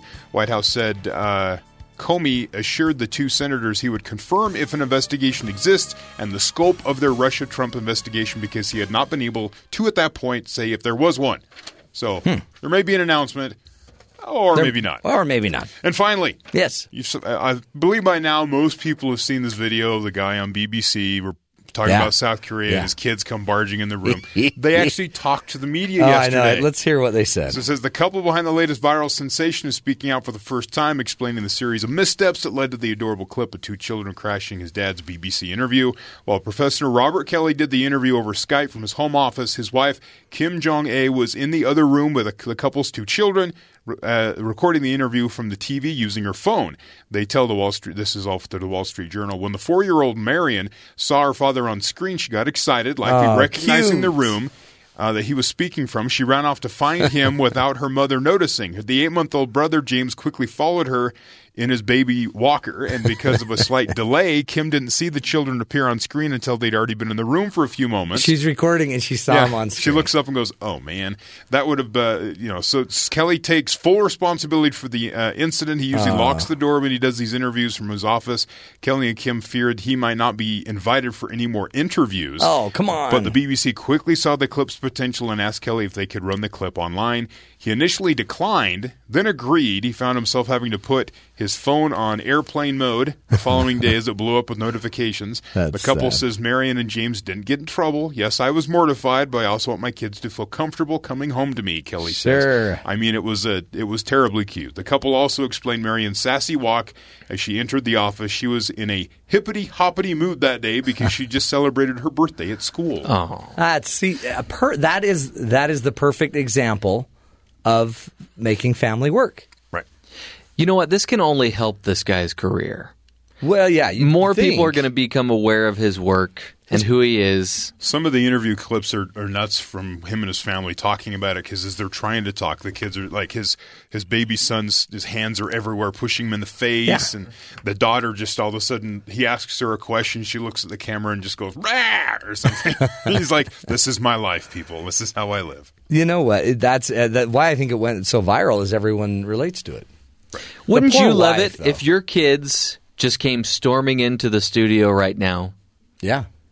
They'd probably just be asking you for money though, They- or for your you know to borrow your probably true. car. Can I borrow your car? And do you have twenty dollars? They're not so cute anymore. Yeah, that's the funny thing about see, God makes babies really cute, hmm. right? Because if they just came as teenagers, there'd be a lot of abandoned children. He gives you enough time to fall in love with these little critters. The wife is the one I feel bad about because she was trying to do the job of recording. And imagine her shock when all of a sudden the kids appear in her recording. Yeah. Then Don't- she has to drop the recording, and she came in faster than anybody and had to then remove the children on her knees. She slid across the floor. yeah. Don't they just have a DVR though? Who knows? Yeah. Like, No, why was that- she using She was her making phone? like an Insta moment. She was probably going to get that out on Instagram because that's how you do it today. Did you not know that, Jeffrey? That's how what the it. kids are doing. Yeah. Hey, it's uh, it's the Ides of March. Beware the Ides of March. Caesar must die, die, die. Wow. Whoa. Did you hear something? No. Is that why when I walked in, you're like et tu brute? Did you say that to me? Yeah, and I uh, I hid the knife that I was holding. Well, it was also like, Matt, could you turn around and just look at the wall for a second? Matt, look at the television. Just look over there. And then I hear this. Whee. what is that? yeah. And then there was a, a slight pain in your back, but Mhm. it actually took care of the the bigger pain that you were experiencing. Right. Yeah. And then because it's Jeff, he starts quoting random movies. He goes, "That's not a knife," and then it's weird. And then- bad. And then the whole thing got really weird. Uh, it was uh, the 15th of March was marked by several religious observances and became notorious as the date of the assassination of Julius Caesar in 44 BC by Brutus. That You- Brutus. You mean it didn't just happen in the play? No. Like this Yeah. really happened? Yeah, this really Okay. happened. Uh, there are a couple references made when we are speaking of the great betrayer. One, of course, took 30 pieces of silver to turn in Jesus Christ, a Christian um, myth. Hmm. That's what this says. Yeah. Uh, I actually don't know it as a myth, but um, the other often equally reviled, certainly by Dante, was Marcus Junius Brutus Minor, known most uh, to most as Brutus, who betrayed Julius Caesar. So there you have it. Et tu, Brute. That's a shame. Imagine how much better Caesar salads would be. Great point. Really good point. We lost him too early. if only he could have lived a little longer, the, the Caesar salad would be so much better. Um, see, this is the insight you don't get on every other show. Only on this show. I got another little piece of insight. So I listen to articles. Yes. With my Siri like voice machine on my phone. I don't know what we call it. It's I a think function. that's- It's a function of the iPhone. I think it's the Siri like voice machine is actually what it's called. That's what I think they call it. I'm starting to be quite disappointed with her. Because, for example, It's all monotone for one, right? It's all monotone, and it seems like her vocabulary is regressing. Yeah. A lot of people have the same uh, feel about most of the automated assistants on phones. It- They're not it- progressing fast enough. It told me to polish my resume. You and know, I'm like, what? I think she's spending too much time on social media. Yeah. And that's what happens. I think she's I think she's got a an issue, like a drug issue. She I, instead of polishing my resume, I'm supposed to polish my resume. Instead of a superhero, it's a superhero. A superhero. Super Euro. Yeah. Which I'm not against a sur- super euro or even the super euro combo platter. Mm. I'm good either way. But Siri, pick up your game. Apple, pick up your game, for heaven's sakes. That's all you need to know. Happy Ides of March. We'll take a break, my friends. When we come back, we're going to be talking about uh, the golden age. Was there ever really an economic golden age in the United States? Well, post World War II, there was. How come we haven't been able to create another one of those? And is Donald Trump actually going to be capable of doing it? We'll have a, an economist uh, giving his insight. Stick with us.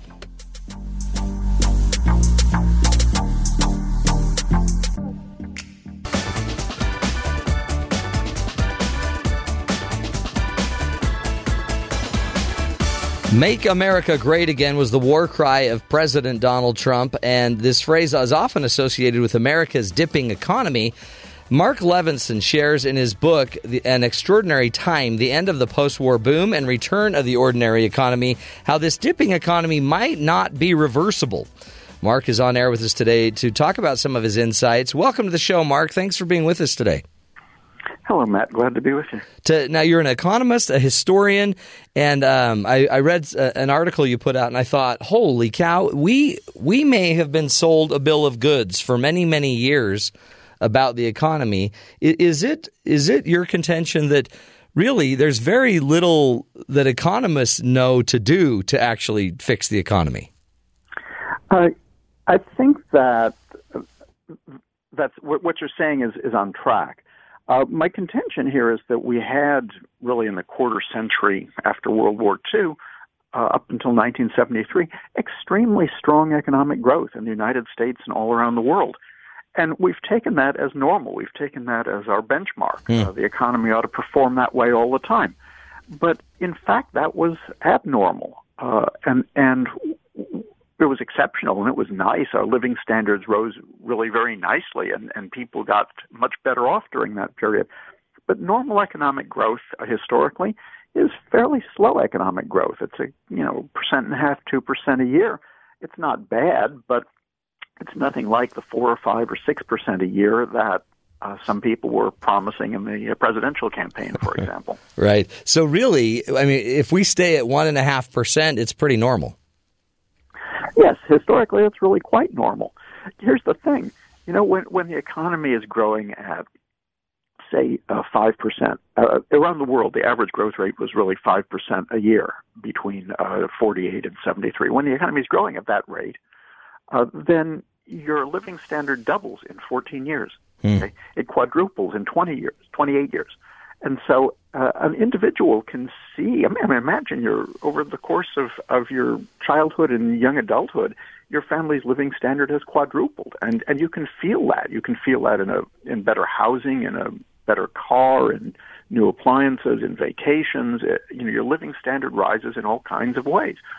When the economy is expanding at 2% a year, it takes about 35 years to double, mm. not 14 years. Yeah. So so growth is really slow, and you don't necessarily feel yourself getting better off year by year. And I think that lies at the root of a lot of the political discontents that you can uh, see are, are, palpable now in the United States and in other countries too. They have very much the same problem. Was what made the post, you know, World War II war boom possible? Was it the hole that we had dug? Uh, you know, giving everything and all of our resources to this war, or what, what made it possible? Well, people normally associate the post war boom with Reconstruction, but that's not actually the case. What made the, our economy and the world economy grow so quickly in the post war world was that there was remarkable productivity growth.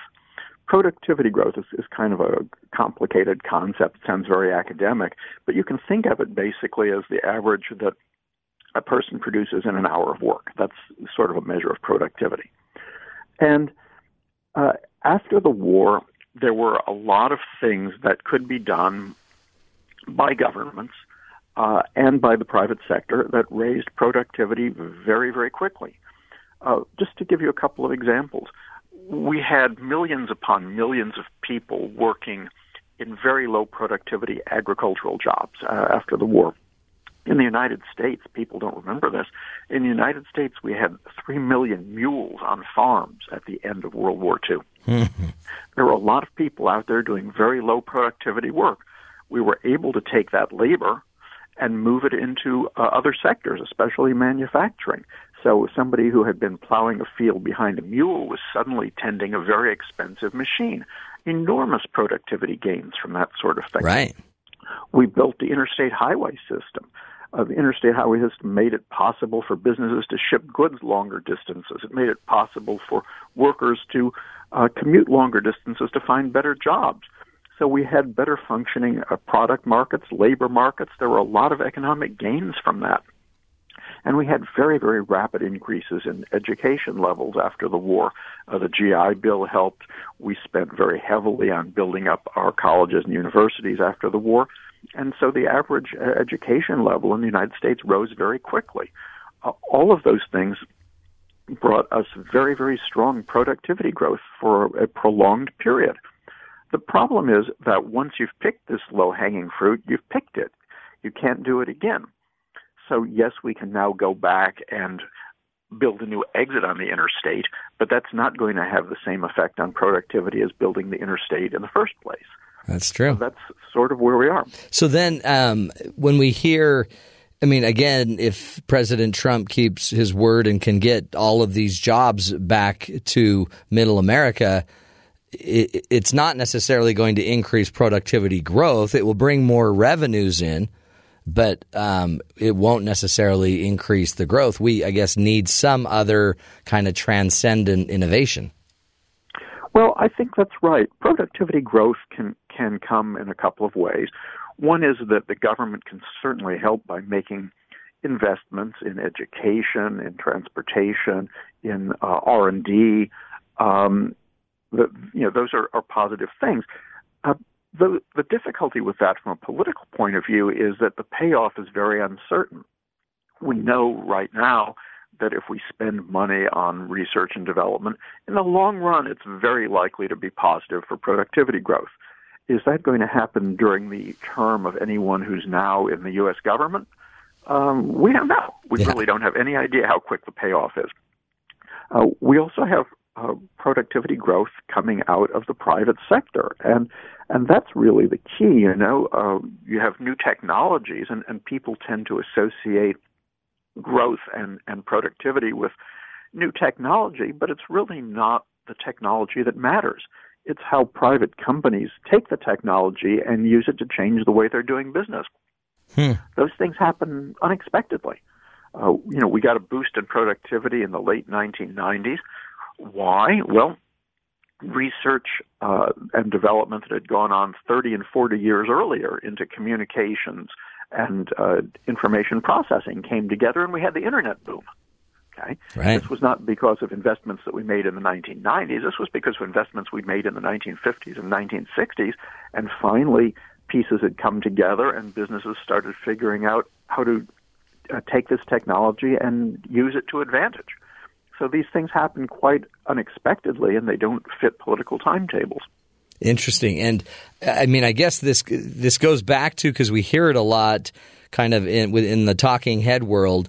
Uh, trickle down economics, Reaganomics. You know, Reagan had a had a view, a vision of how we're going to do it. Uh, get the money back, I guess, into the into the business owners, and then those and they'll create profits with it, and it'll trickle down. Many argue that didn't work the other idea of government creating, you know, better, stronger educational systems. We're promised a lot of different things. D- do you sense that it's something that really our our governing bodies can do much about, or as as you're saying, is it more about the businesses creating innovation? Well, here's the story in my book, An Extraordinary Time. Uh, and, and this is a very international book because we had much the same development in many other countries. We had this rapid productivity growth uh, after the war in uh, within a growing welfare state. People were generally quite happy with that. At the end of 1973, economic growth started to slow down very rapidly because of poor productivity growth, and all of a sudden, this social liberal welfare state model seemed to be unable to deliver the goods anymore. So people turned to other models.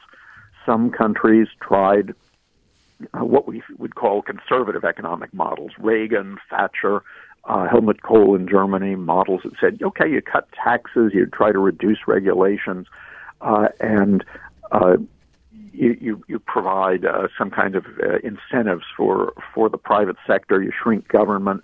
Well, those models didn't increase productivity growth at all. They, they did not work for that purpose. You had an attempt in France, people forget this now, to have a more traditionally socialist government to deal with poor productivity growth. That was a disaster. Hmm. Uh, that didn't work either. So it's it's not like people haven't tried different things. We've had different models used in, in different countries, and and the bottom line is that in the short term, government really can't do much about productivity growth. There, there are no buttons, no levers. There's nothing that somebody in Washington can do to say, make the economy grow faster. Uh, we like to think that the government has control over things like this, and it doesn't. And and interestingly, um, yet we you even hear it in the rhetoric of this week. You know, regulation, regulatory management. If we could just cut back on a lot of the regulations and the taxation issues of our corporations, it would then spur or spark some of this creativity. Um, do you do you sense those avenues have any leverage to to create productivity increase? We certainly tried that in the 1980s, for example, and uh, people are surprised when they hear this, but of the lower marginal tax rates in the 1980s under President Reagan uh, did not increase productivity. Productivity was not better during the Reagan years than it had been in the earlier years. Uh, so the, the, rate of productivity growth did not pick up because of that. It's not clear that um, marginal tax rates are particularly important in increasing productivity. Uh, some of the strongest productivity growth that we had in the United States was back in the 50s when we had very, very high tax rates, far higher than today. Uh, as for regulations, there are probably some regulations that stand in the way of productivity growth. There may well be some regulations that actually encourage productivity growth. Mm. And uh, what uh, the the putting this out as a general proposition, fewer regulations will bring us higher productivity. Uh, I don't think that stands up. Right, right. You know, uh, it's just it's fascinating, Marc, and I, I think it it may bring us to a space where we need to rethink our expectation. A lot of this sounds like. Um, let's take a break. Come back. Marc Levinson is joining us. He is the author of The Golden Age: An Extraordinary Time, the end of the post, uh, uh, the end of the post-war boom, and a return of the ordinary economy. He is um, he is an economist and uh, formerly finance and economics editor of The Economist magazine in London. He's teaching us that maybe it's not our political leaders that are going to create this boon again. And uh, what what maybe we need to be doing to um, either manage our expectation or look toward what might be the next uh, the next generator, the next synergy creating moment. Stick with us. This is the Matt Townsend Show, helping you be the good in the world.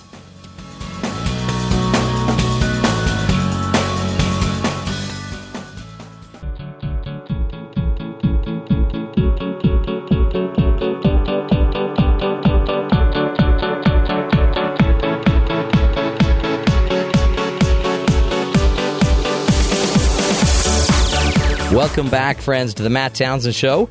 Uh, joining us is Marc Levinson. He is the author of the book An Extraordinary Time The End of the Post-War, Post-War Boom and the Return of the Ordinary Economy.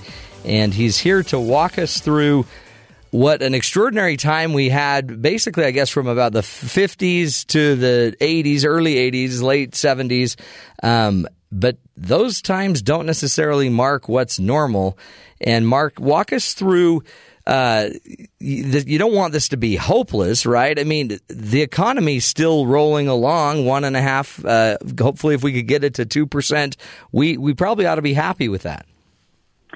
Sure, and and I'm definitely not hopeless. Um, I, you know, the economy is by no means shrinking. Uh, people's incomes in general are rising. Uh, they're not rising at the pace that we would like them to rise. Right. I think the the issue here is really not that that uh, people are sinking. It's that we're not, we don't see ourselves uh, getting better off year to year. We're not confident that our children are going to be a whole lot better off than we are, and and that's really a, a, a different issue. I think we've really got a case where uh, expectations have outrun the possibilities, and and you know this is a, a problem for politicians certainly. Uh, now, let, let me make uh, an important distinction here. Uh, in the short term, say out over the next year, year and a half, the government has a lot of ability to affect the rate of economic growth. Okay, if if we get a, a huge tax cut, if we get a big increase in government spending, uh, if we get a big cut in interest rates or something like that, uh, yeah, for a while the economy will do very nicely. Not for very long, but for a brief while. but but over the long run, uh, the economy's growth really depends on productivity growth, and that's where the government really doesn't have too much control. Do do we? I mean, so I mean that's interesting because some of the things President Trump. Uh, I mean, he was already taking credit for jobs and the stock market within the first month. Um, but these are, I guess, any changes government really makes will be will tend to be short lived, um, and and then it's really more up to the businesses uh, to do something. Uh, do we? Do we? Are we innovating? Are we um, energizing the work? And are we getting better and better at creating productivity growth? Or is that stagnant as well, just as a business leader? Uh, in in the business sector, productivity growth has been relatively slow, uh, certainly compared to what it's been in the past.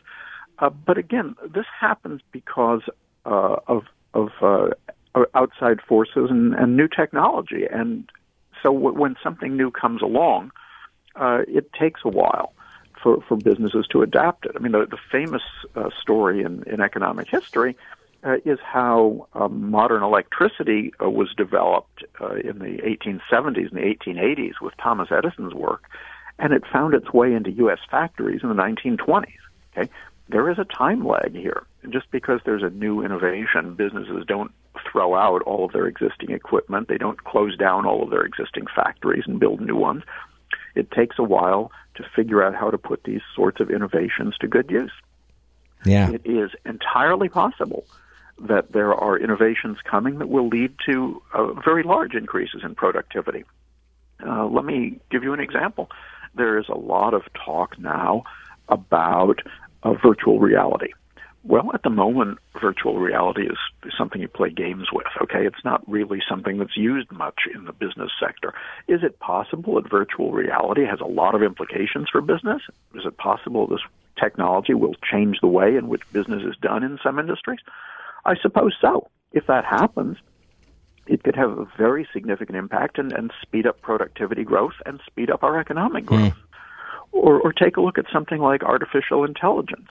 Uh, artificial intelligence is, is just really starting to come into use, and obviously people have different understandings of exactly what that term means. But is it possible that uh, artificial intelligence is going to change the way in which a lot of companies do business? Will it let them produce uh, products and services more efficiently? That's entirely possible. Hmm. Uh, if that happens, then we could get a burst of productivity growth. So I don't mean to be uh, pessimistic here. I'm, I'm really not pessimistic at all. Uh, but I am uh, convinced that governments overpromise here because when this is going to happen, how this is going to happen, is not something governments really control. Uh, productivity growth is mainly the result of these changes made in the private sector on an unpredictable schedule. Hmm. And you could even, I mean, we, we always hear about uh, the education system in China, and so and for so many of them in China, they're so much further ahead of us in STEM and other uh, areas and I think I wonder if so. I mean, these things can impact us on a on a in a way. They're positive. They improve our our, our, our personal economic growth. But really, it sounds like what we need is our innovations, major innovations, and then I'm assuming the countries that are most prepared would then handle innovation and handle the innovations more effectively more productively. Well, productivity, productivity is not a zero sum game. Okay, just because the Chinese uh, become more productive and more skilled doesn't mean that oh that hurts us. Right. So I think we have to be really careful there. Uh, it's very clear that having a more uh, educated workforce is very important to productivity growth. I think that there's really no debate about that. Yeah. Uh, the the question comes up again in a political context. Uh, if we spend an extra ten dollars on education today, when do we feel a productivity bang? And that's a question we can't answer. Hmm. Okay, that, that's where you get into this uh, uncertainty about what government can do and about uh, the, the limits of government involvement here, because there's really no way in which uh, we can truthfully tell people that, hey, if we increase this spending today, it's going to do something for us tomorrow. Uh, it may do something for us in the longer run, and that something is probably positive, but when you're a politician running for election every two years or six years or, or whenever it is, that's not a satisfactory answer. You need something now. Yeah, and it's it also maybe this is the reason why politicians have such a bad reputation, such low levels of uh, trust and in our politicians is because they they do make these promises that they really can't do much about. Really, well, voters want that. Okay, yeah. voters obviously want faster economic growth, but but um, you know my argument here is really there's just a limit to what government can deliver. We had a great run in the quarter century after the war. You know, people moved out of um, uh, very uh, small and and and cramped uh, and uncomfortable urban apartments to nice houses in the suburbs. Okay, uh, they got themselves cars. Uh, they got themselves washing machines. Uh, living standards rose really rapidly, and and that really underpinned a, a lot of the uh, social and, and uh, political developments in the post-war period. Uh, but uh, can we repeat that? You know, I don't think that's something we can order up. And and one of the, the challenges here is that this is really not a partisan issue. Right. Okay, we have had politicians from both parties in the United States and from all parties around the world insisting that if you only follow their plan, uh, you'll have faster economic growth. Uh, I think we just don't have much of a track record suggesting that that's true. What do you sense we should do as just Joe Blow, the average, uh, you know, the average person maybe goes to college, gets a, gets an education. What what do I do? I guess to manage my expectation and um, just I guess see that the the fifties to the eighties was a pretty extraordinary time, and do the best with what I can today. What's what's my responsibility? Yeah, that's a great question. I think that the first thing that we see is that uh, we're probably not going to be looking at really rapid wage increases for a while. Wage increases in general are, are tied to productivity. They don't always track it year by year. But if productivity is not growing very rapidly, then wages over time are likely not to grow very rapidly. So I think that that's one issue that you need to think of in planning your own economic future. Uh, I, I think that it's it's very clear that we continue to have a big wage premium for training and education. Uh, and so, just on a personal level, uh, I think one needs to prepare oneself for that reality. Uh, there are plenty of people out there who will tell you that they don't like math, they're not comfortable working with computers, et cetera, et cetera.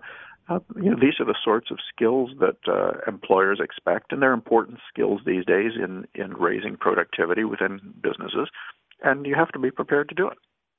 And and again. Um, I guess just managing the the the benefit, the blessing. I mean, I grew up with uh, depression era grandparents that would look at me switching jobs a lot, and they they couldn't believe I would do that. Like, no, no, no, no, no, no, Matt, you just get a job and you just hang on to it, and you ride the wave. And um, so, I mean, just even generationally, how we look at our jobs, uh, it's different, and maybe we need to look at them as more about we've got to do everything we can to be more productive personally, grow our income because of the wage premium, get what we can out of it instead of expecting our government or our leaders to, to flip the switch. Well, I think there's something to that. I, think there is a challenge here for the private sector. You know, uh, a lot of firms in in the private sector, as as I'm sure your listeners know well, have gone to making greater use of short-term labor or contingent labor. We'll hire you for the job as a contractor, and then you're gone again. And and firms do that for for short-term financial reasons, obviously. But when you hire people like that, uh, they're not necessarily committed to coming up with ideas that are going to make the firm better off. Right. Okay, they're not going to develop new ideas to improve the way that your company does business because they're not going to be around six months from now. So I think businesses really need to rethink their relationship to uh, their employees in that sense. If you want people to come up with the ideas and innovations that that um, are important to productivity growth, then you have to give them the people who do that reason to want to do that for you.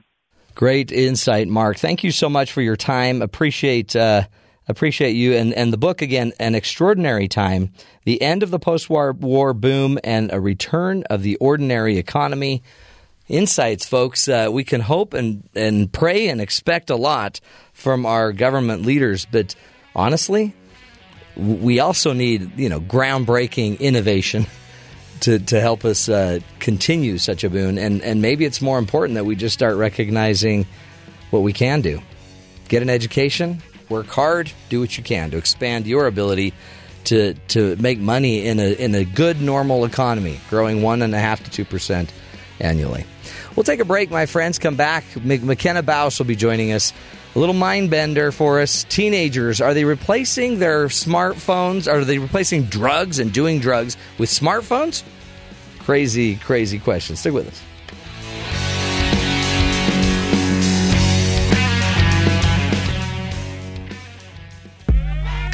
Give it up now for the House of Baus. Welcome to her house. She is looking.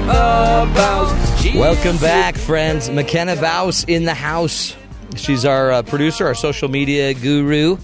And uh, today she's going to uh, be blowing our minds. Our kids using their phones instead of drugs. Is that the new drug? I personally hope so. You do? 'Cause, I, mean, it's it's a, I guess it's a kinder, gentler drug. I, in a way, yeah. The interesting thing is, is in the past ten years, they've seen a steady decline in drug and alcohol use um, in teenagers. Not so much in college students, but in in teen uh, in teenagers, middle schoolers, high school students, Wow. etc.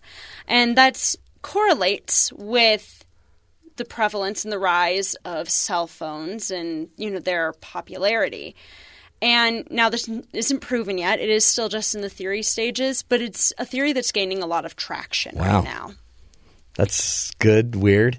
Yeah, it's really interesting because what happens is they've looked at how uh, people respond to having you know these phones and the games that you can play on them, and you know the social media, you know contact with other, other people.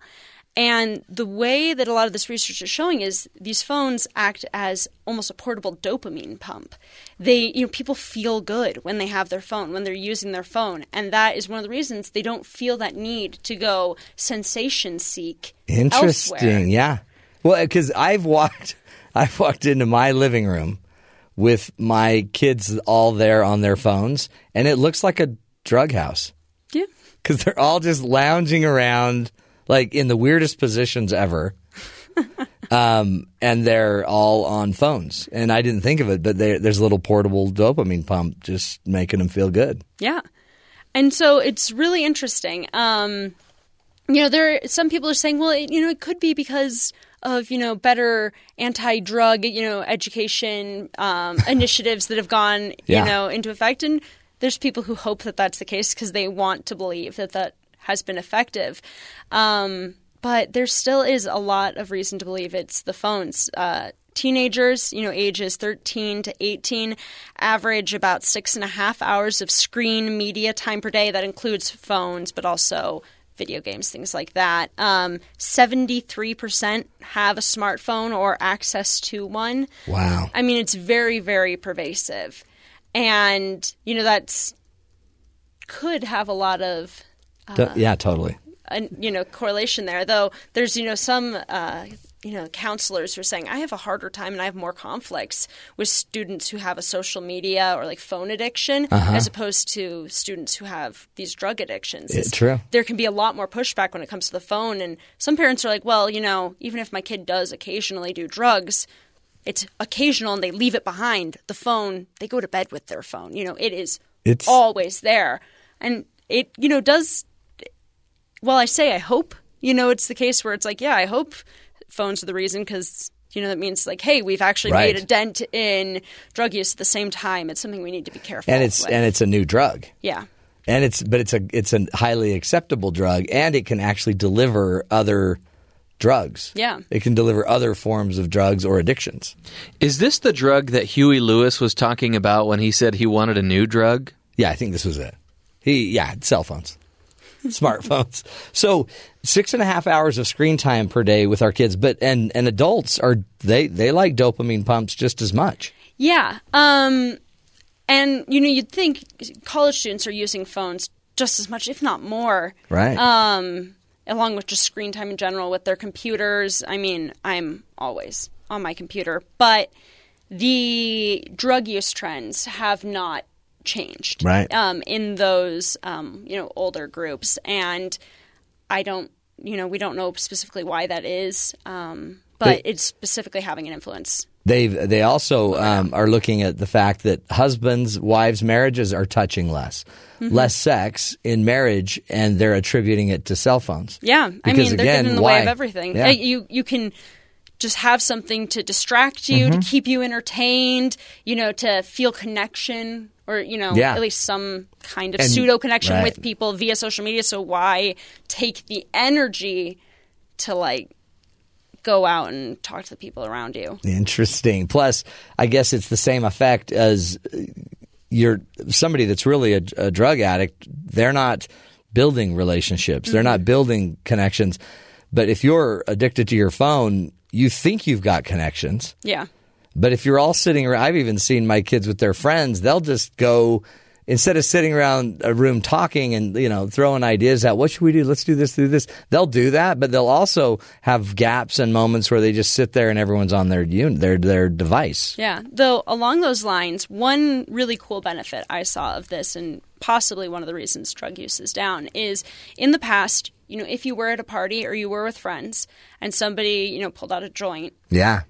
There was a lot of social pressure to join in because that's what everybody was doing. Now phones, you know, s- kids are citing them as an excuse to not participate I because they can just step this, away yeah. and play on their phone. Interesting. And it's okay to be checked out if you're on your phone. Yeah. And that way they're able to say, I, I don't want to do drugs right now with you and not suffer the consequences. That's, oh, mind bending. McKenna Bouse is her name. Bouse in the house. Thanks, McKenna. Little mind blower there. You killed us. We'll take a break, folks. Come back. This is the Matt Townsend Show, helping you be the good in the world. It's the house of Bows.